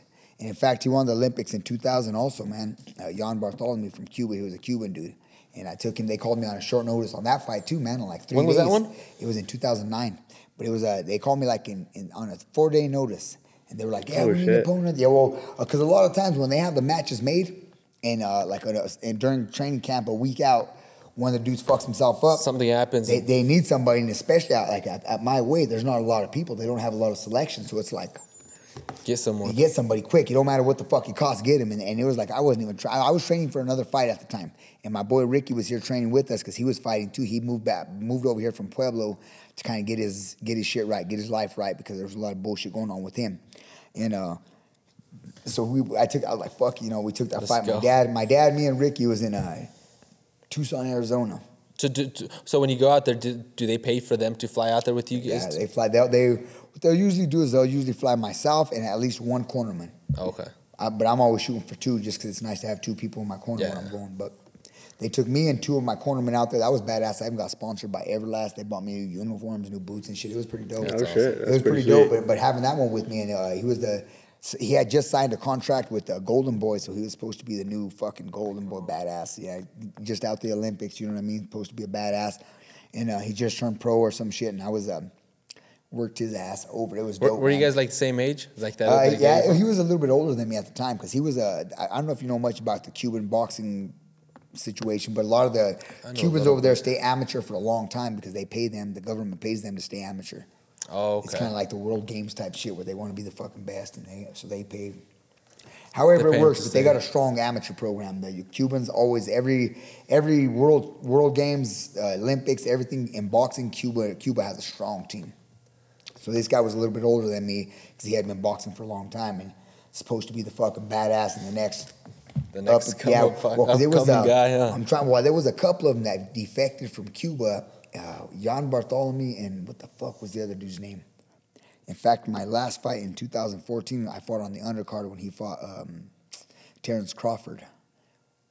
Fuck, I can't think of the dude's Pretty name. sure a lot of people know dude. Terrence yeah. Crawford. Yeah, yeah, yeah. Pretty sure a lot Yeah. of people know. Yeah, they know Terrence Crawford, but I'm trying to think of who the, the fucking Cuban dude was. But them two defected. The uh, guy that I fought in, the Yan Barthelemy, and um, fuck, I can't think of his name.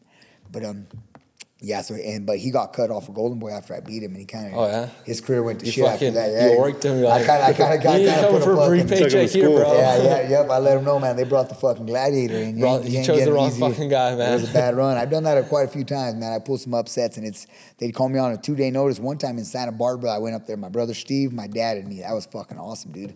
It was dope. They called me up there, and that was another televised fight, and it was in uh.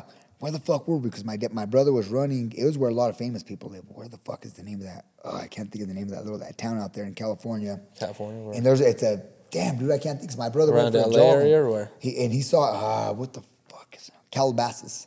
In Calabasas, California is where the fight was. And yeah, and I just know a lot of famous people live out there because we started looking into that shit. And my brother went running. He saw like two or three famous people and was just like, "What the fuck? This, this is crazy." Yeah, yeah. It was pretty dope. But we went out there, man. And I pulled an upset on them. They was dope. I was actually the highest paid fighter on that card right there, man. I got like Really? nine- something like nine thousand dollars or some shit.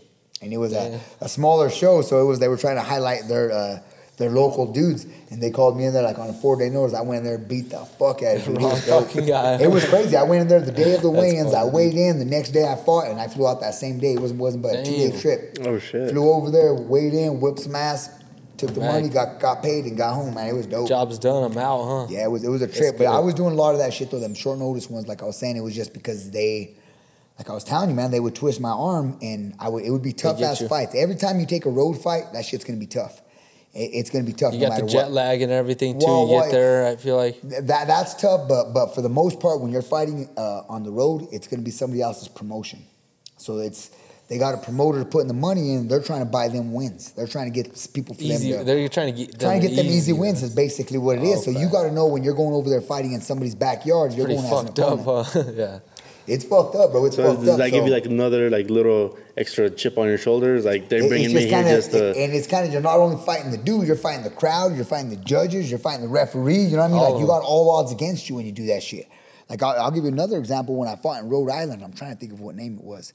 The dude was a tough dude, and he was undefeated. Supposed to be some badass. Uh, Peachy was his, his nickname, and he was a tough dude. I mean, I mean, but he he was uh, it, it was in uh, Providence, Rhode Island. And he was right there from Lynn, Massachusetts, which is like right there. So I was like in his hometown. And um, I went over there, another short notice fight, got paid pretty pretty fucking nice though. They called me up over there, my dad, and I think it was just my dad and me We went to that one. But we flew to Rhode Island. I went over there, man, and it was it was crazy because I beat this fucking, I beat the dog shit out of this dude. In fact, the fight's on YouTube even. I, it, it, each round is on round one, round two, and round three. It's uh, Ernie Marquez versus Sander Beauchamp or some shit. But man, I whooped his ass. It was crazy, man. I and um, I beat him, and they gave me a fucking draw.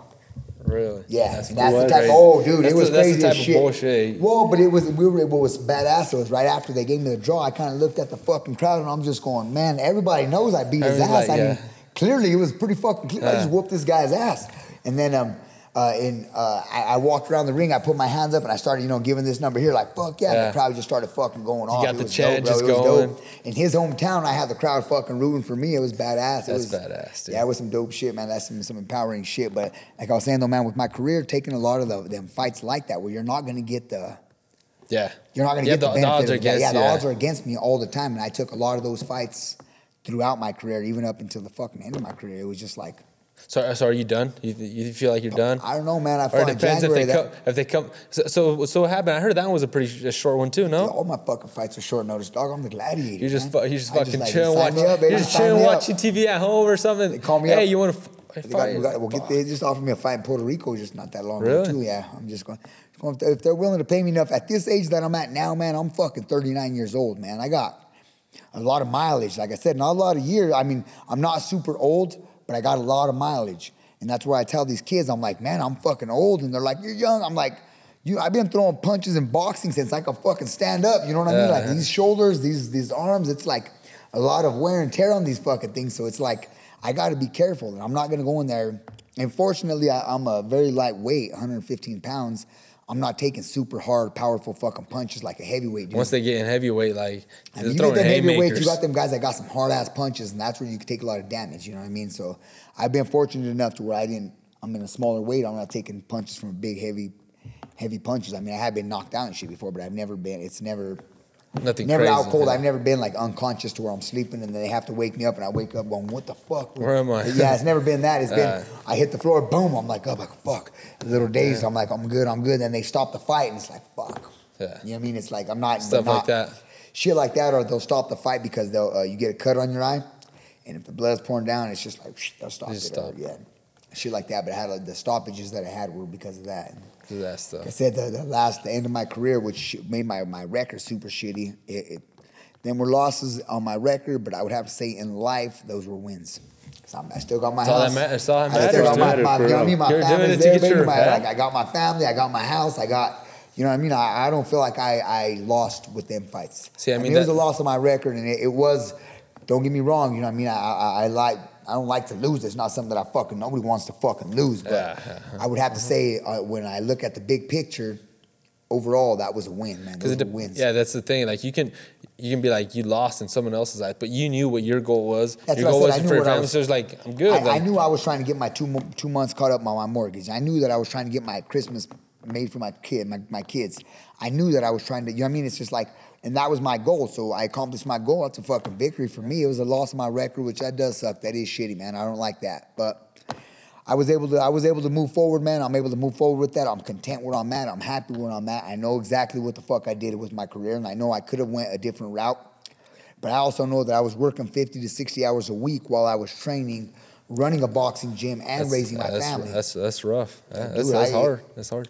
it's fucking. I don't even know how many. It, it seemed like there was like at least 50 hours in a day back then or some shit, dude. Fucking Long yeah, ass I, was fucking just, I don't day. even know how the fuck I made it. How that That's fuck that, how that worked, bro. I don't even know how I even. It's crazy, man. It is amazing. I'm just I'm grateful Maybe for the you're people gonna I've have surrounded myself with. Maybe you're gonna have to go back to, go over to Puerto Rico and get it, Oh, get it damn, going, dog, I- I got my passport now, and they're even asking me about Japan if I'd be interested. I'm like, Damn. Oh, yeah. I'm like, well, Japan.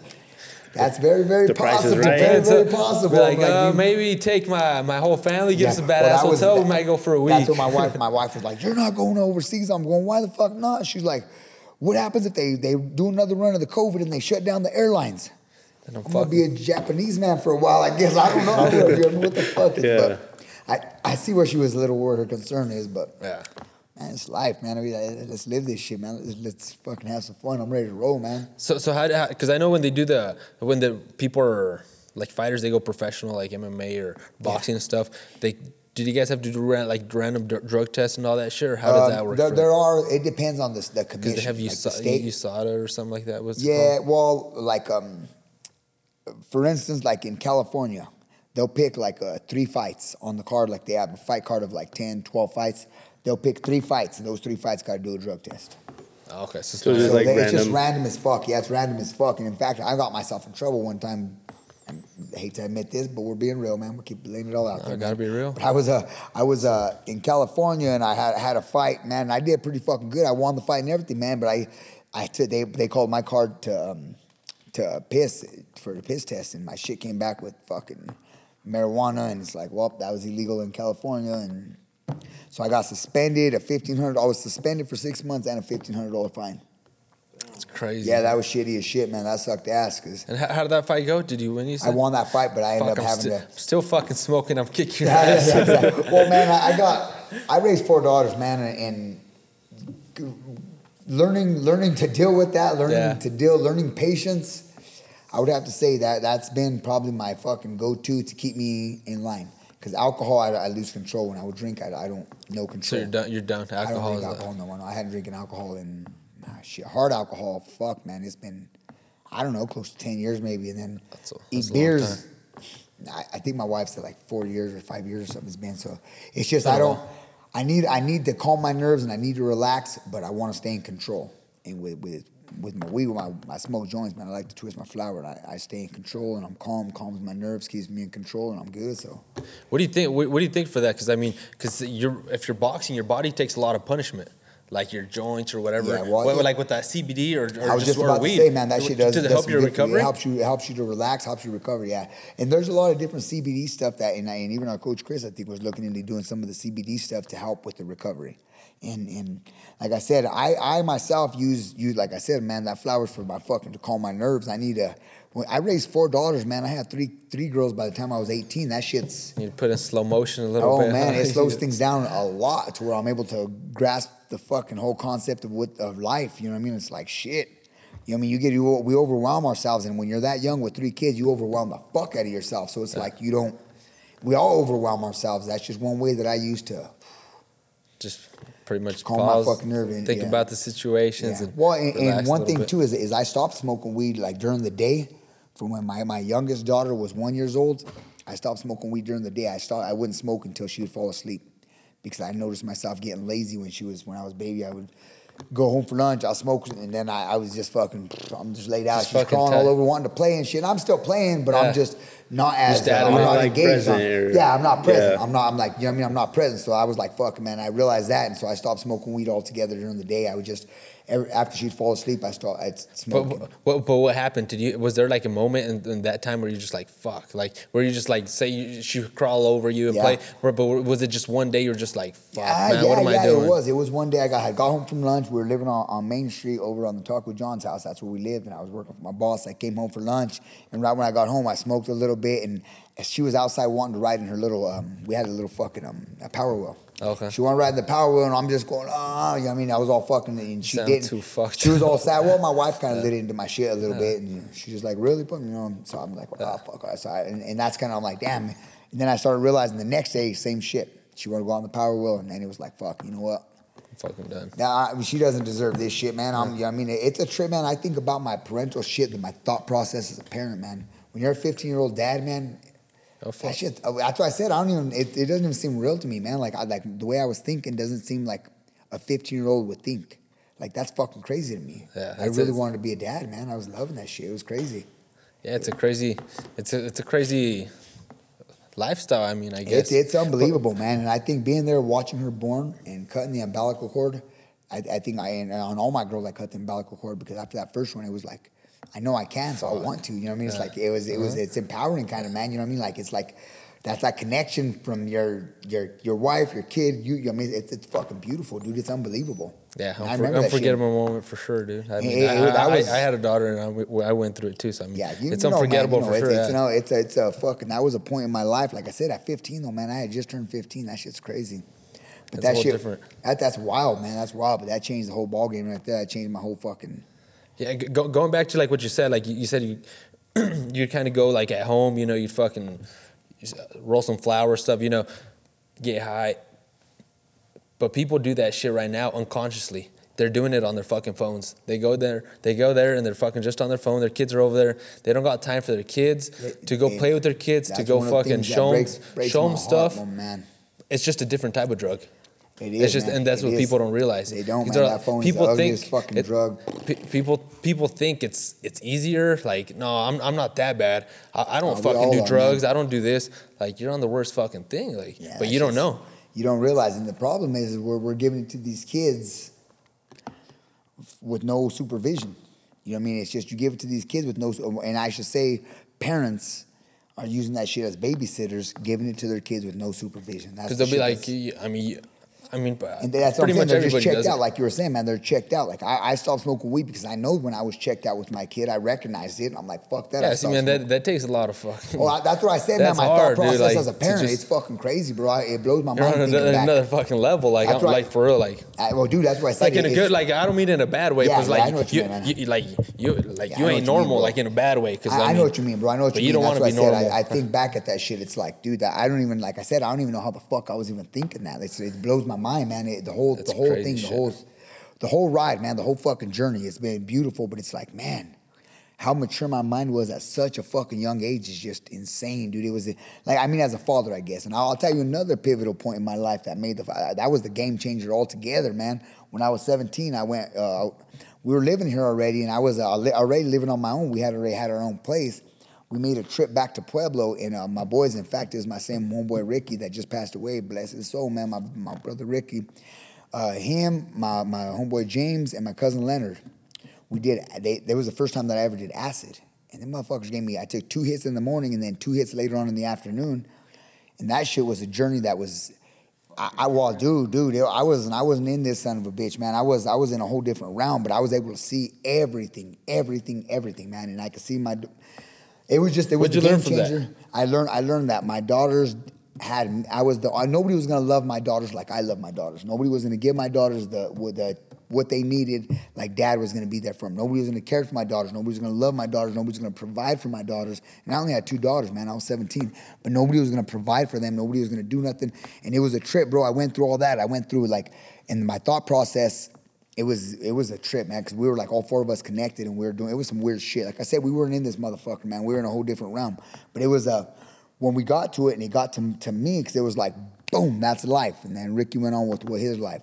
It was like we get to going wham, wham, wham, boom, we hitting different levels, and it's like, bam, that's life.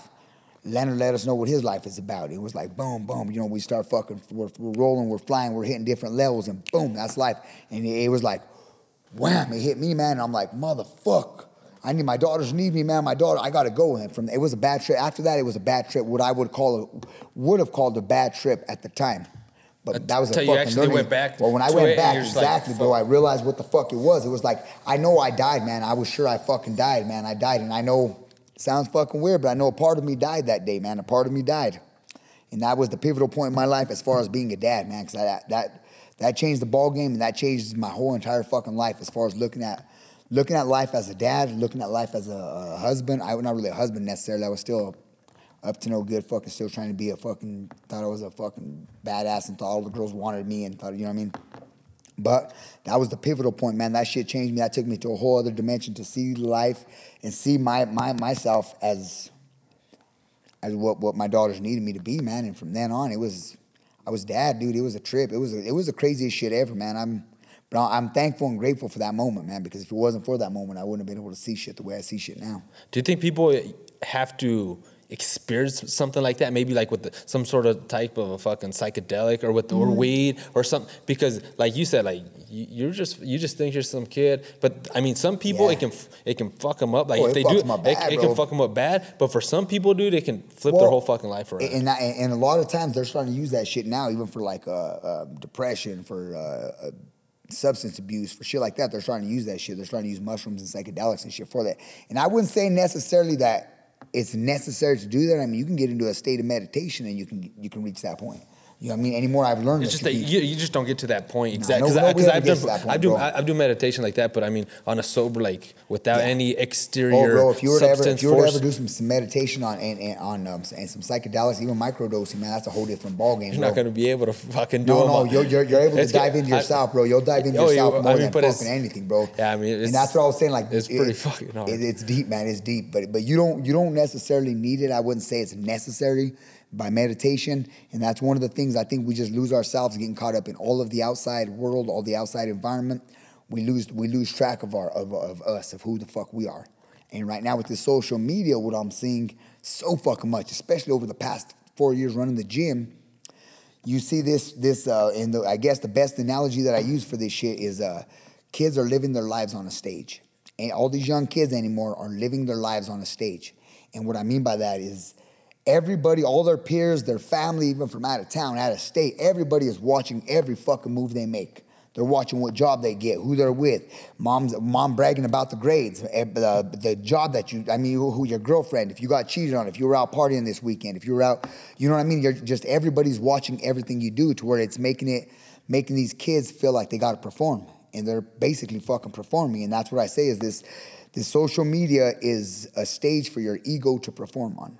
And that's basically all it is, man. Motherfuckers out there trying to be who they want everybody to believe that they are.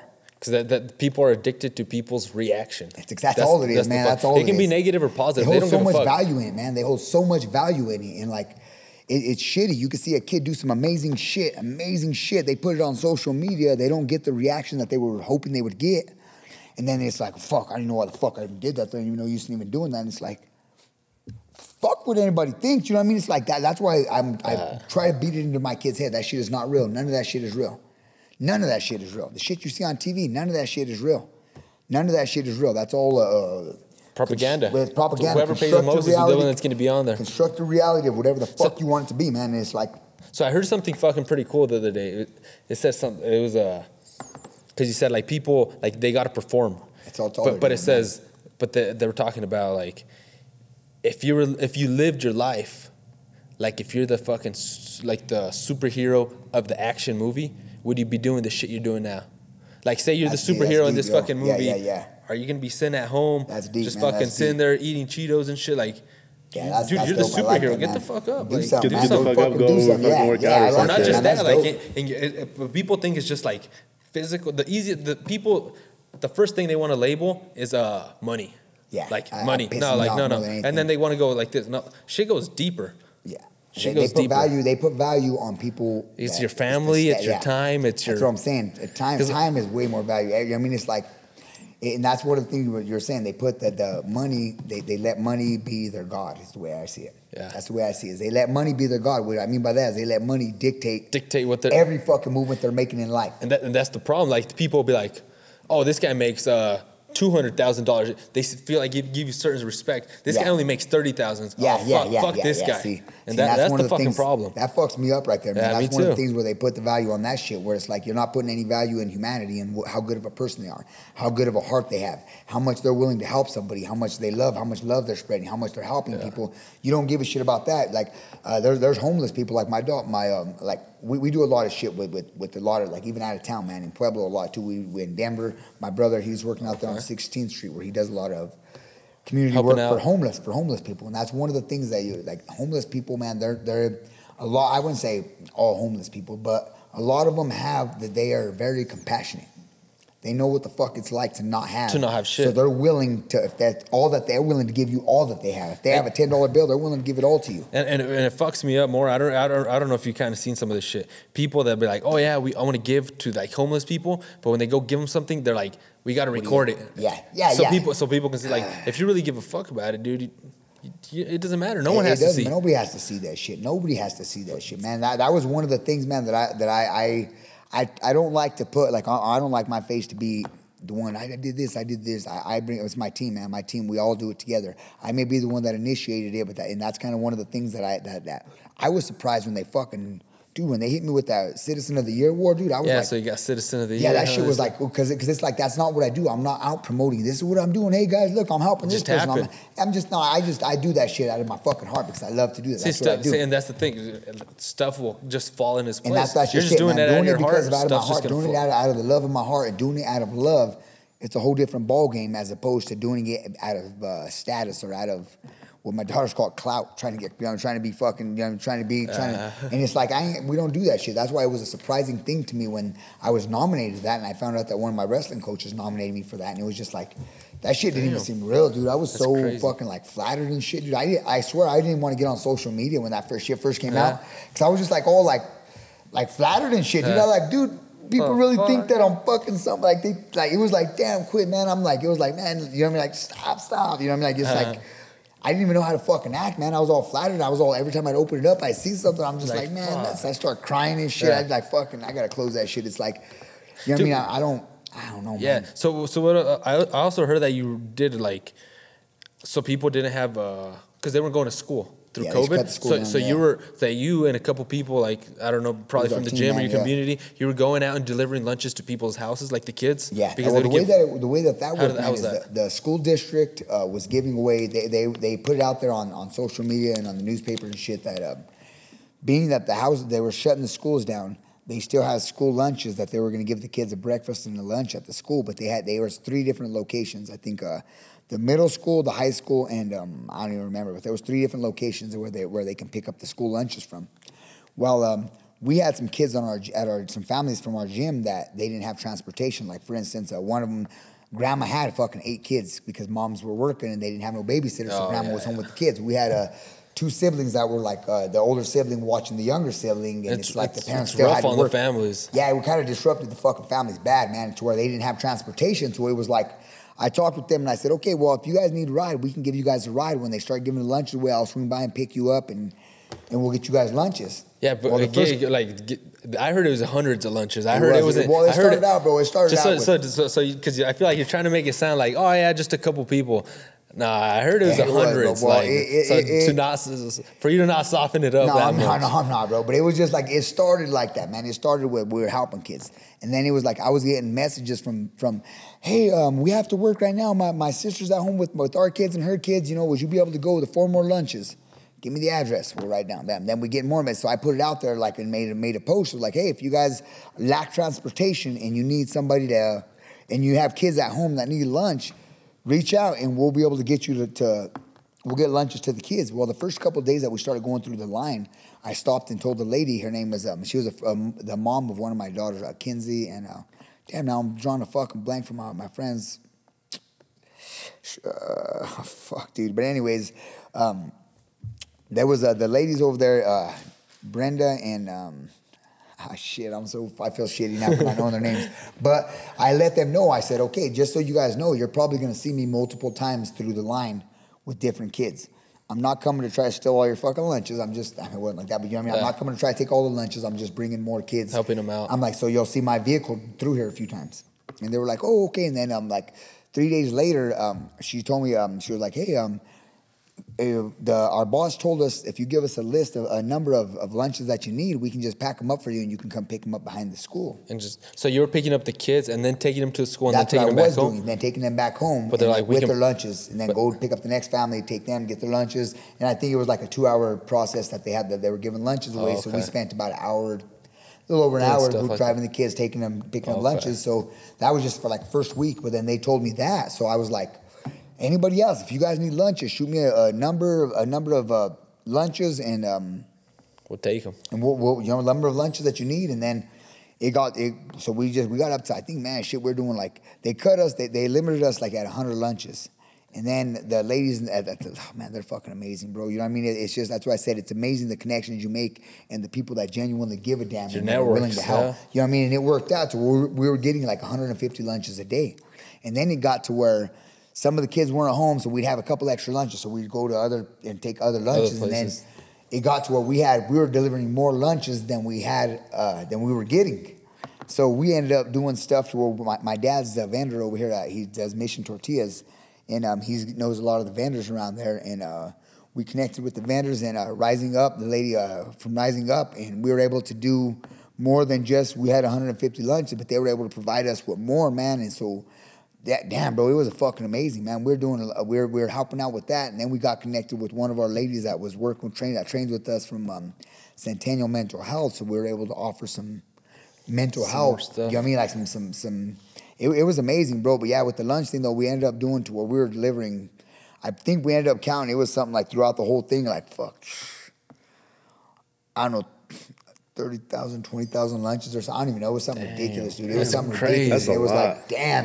And it was crazy. We'd go to every day to the school, come back in here, we'd we'd move these chairs, we'd back the truck all the way in, and we'd have teammates, like we'd have drivers. Like my daughter Selena, my oldest daughter, she was one that was always a driver. And my mom, my mom and Selena were the two that were right there, you know, the, the whole fucking There way through. My, my mom ended up having to, uh, towards the end, you know I mean? She was doing stuff, so it was just my daughter Selena and me that were the ones that were there every day.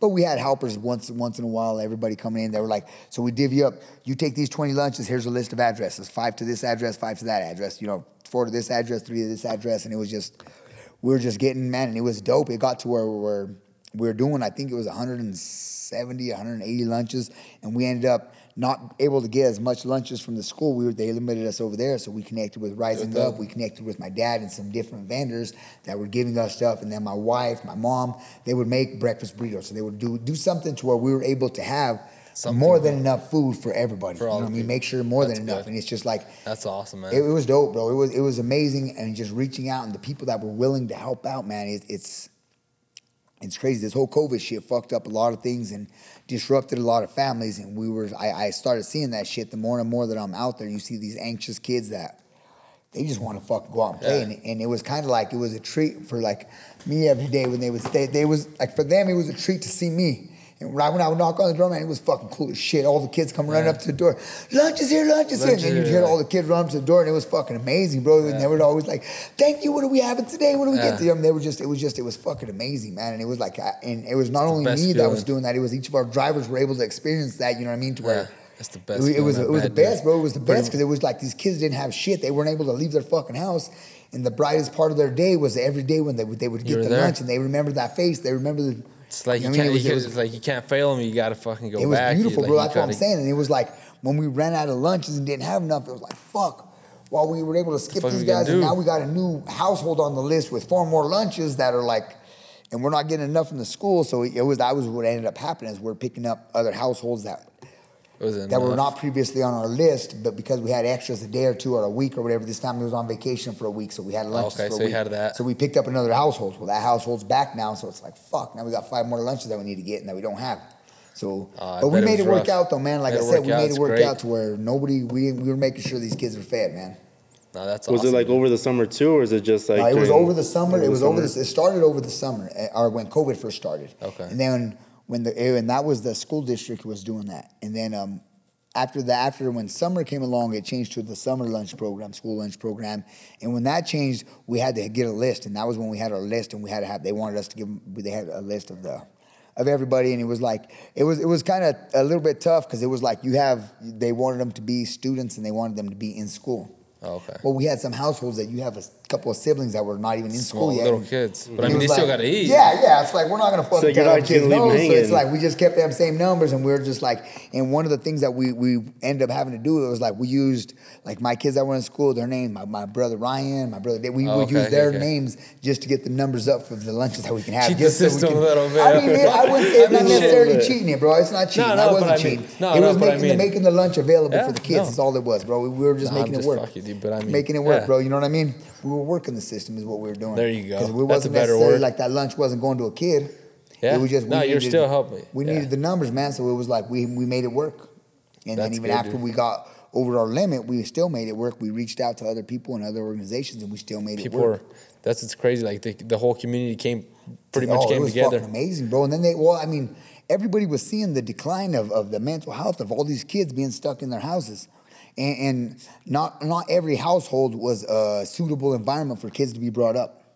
And I mean, whether regardless of what it was, whether you got a parents that work graveyard shift and they're home every morning and they ain't even up because they're fucking trying to sleep Yeah, and they got shit going on, or whether you got mom and dad both trying to work full time jobs, trying to keep the bills paid, and then you go get into some other shit where you got drugs involved or alcoholism, or you got a bad boyfriend, or you got a bad girlfriend, or whatever it is, you're creating chaos in that household and that environment for that kid. And a lot of times, the school is the only fucking getaway for that kid where they feel safe and they feel comfortable. And they're you take that shit from them, they're stuck at home, and it's like the fuck these, do we it's do fucking now? these kids up, Yeah. man. Like, what do you do now?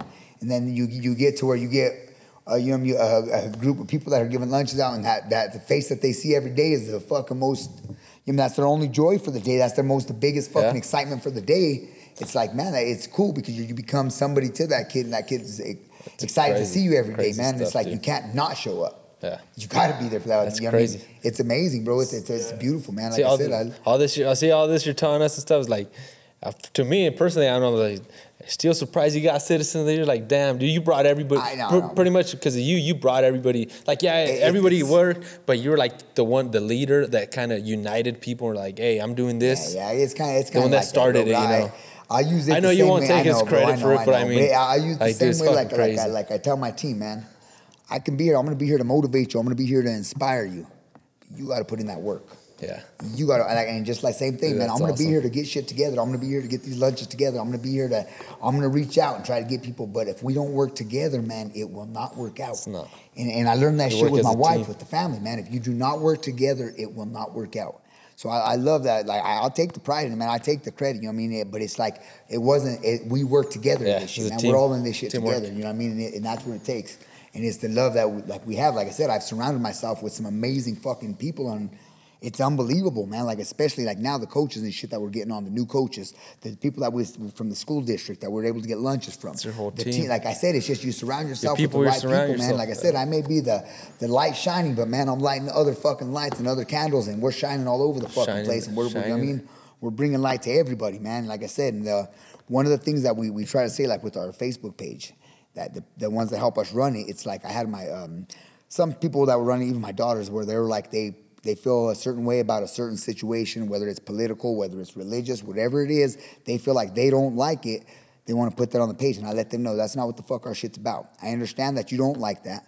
Find something you do like and put something on there about what you do like. We're showing love. We're spreading love. We're spreading positivity. Spreading positivity, We're not going to put out negative bullshit. I understand that shit went down and there was bad shit that happened. Everybody's sharing that shit on social media. I don't give a fuck. That's, That's none of my business. That's, That's everywhere else. yeah. We'll let them have it. Share some positive shit. Just Share some shit about somebody that's, you know, some feeding some kids, somebody that's building some homeless shelters, somebody that's, you know, I mean, some positive shit. We don't want to. We understand there's a lot of negative, and if it's out there, I mean, if you're looking for it, you'll find it. Guaranteed. Oh, yeah. If you're looking for the shit, you're gonna find it.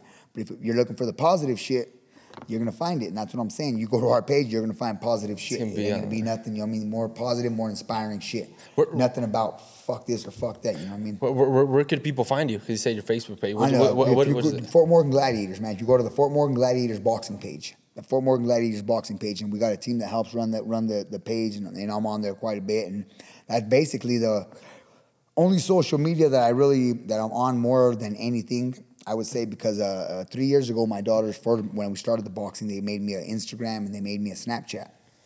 And that's all that? I use it for is just just just boxing, Just just bo- just this. So man, just- Facebook, Facebook's your main one.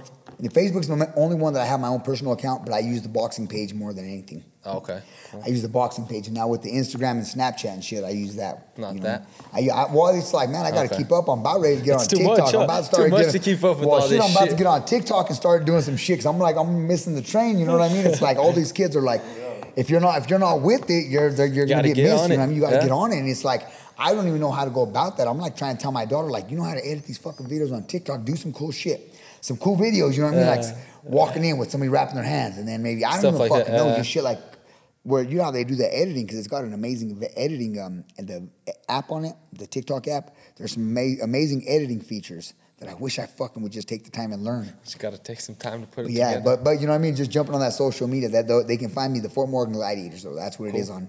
Uh, Facebook is where you're gonna find more than anything. Um, Instagram and on Snapchat, but just FM Gladiators or Fort Morgan Gladiators, or even find me, man, Ernie Marquez. Ernie Marquez, Ernie. Marquez. Ernie Dude. like Sesame Street. Yep. Cool. Ernie, well, it's been nice talking to you, man. It's been Oh, a, yeah, man, it was a, it was a, man. Like- it was a badass talk. That's We it. went We'll, we'll, we'll get into some more deep shit. Like I said, next time Dude, around. We'll, next time around know, get- man. Next time around, you want to some get some get some subjects that we want to touch on and we want to get deep with. Like I said, man, I got a lot of life experience in a short Yeah. amount of time, man. Yeah, let us know. You guys in the comments or whatever. Let us know what else, what other topics you guys would like to hear Ernie yeah, talk yeah. Like about. I said, which- We'll whatever keep- you want to hear, we'll man. Keep I'm, going. uh, got a, a mind full. I mean, I'm the way that I see it, man. Is I feel like I got I acquired a, quite a bit of knowledge, but the more that I learn, the more that I realize I don't know a fucking thing, man. The more that I learn, the more I realize there's so much more out there. Like the amount of knowledge that I have, like I guess I, I told this to my friend a couple of days ago. I'm like, the amount of, of knowledge that I have as opposed to the knowledge that's out there, it's like a sand, in a, a drop of Yeah. sand in a fucking desert. desert, yeah. You know what I mean? It's like, and she's like, but you know this, you know. I'm like, I don't know shit. I mean, I just, I, I've, I just know a little I bit. I know a little bit from experience, from what I've experienced in life, and I fucking love it, man. And I know love is the motherfucking answer when it boils down to it. When it comes down to, to life in general, love is what we got to be operating That's out of, man. Positivity. We're, we love. operating, if we're operating out of love and vibrating out of love, shit, everything is beautiful. And I think that's just like another example of how humble you are. You don't want to like take too much credit for anything. You're always keeping yourself in That's check and great. keep keep Yeah. learning. That's, Well, that's just that's it, man. what's special about you. It's just the humility, man. I've, I've learned. I've learned to kick the ego. That that the ego is not who I am. That's where I've learned that, man. I've learned the ego is not who I am. But it's a beautiful thing, man. Beautiful thing. Okay. Ernie, it was an honor to have you on the podcast and for you to share stuff with us. All these, some of them were a little bit more intimate or whatever, and for you to give us your time to be on here and know, man. and, And- and I mean, anybody that's listening, you guys want to hear some more? Let us know. Whatever we Yeah. want to talk about, man. We'll get deep. We can get into conspiracy We can- shit. We can get into life shit. We oh, can Oh, get whatever, into Don't even get started on that. politics. Is shit that I don't like to talk about, but I love diving into it with open-minded people that are Yeah. not going to get offended. yeah, there you go. Yeah, go, Exactly. man. Right on, fellas. Thank Okay, you guys, so man. yeah, please give us a, a follow, like, and subscribe on our on our channel on our uh, social media as a, Inception Media, and right? so we yeah we're also running Inceptions Media, but we got this. This is the Totem Podcast. Totem so thanks for you guys for everything, we'll be sharing it on our and Gladiator thanks for thanks for letting us be on here and Oh, your man. Take some amazing, bro. space out of here. And Oh, it's amazing. But be here. anytime you guys want, man, anytime you guys would want to, we'll set this shit up in the ring next time if you guys Next want. time, man. we gotta be yeah, in we'll there, be in the ring. We'll set this oh, shit Oh, up in, there the- you in go. the ring. That'd be dope, For man. sure. That'd be nice, though, man. But right on. Said I appreciate it, man. Appreciate it. Thanks, it, man. Thanks for Oh, being yeah. on, bro. All Appreciate love, it. baby. All love, it. man. All Okay. love. Peace out.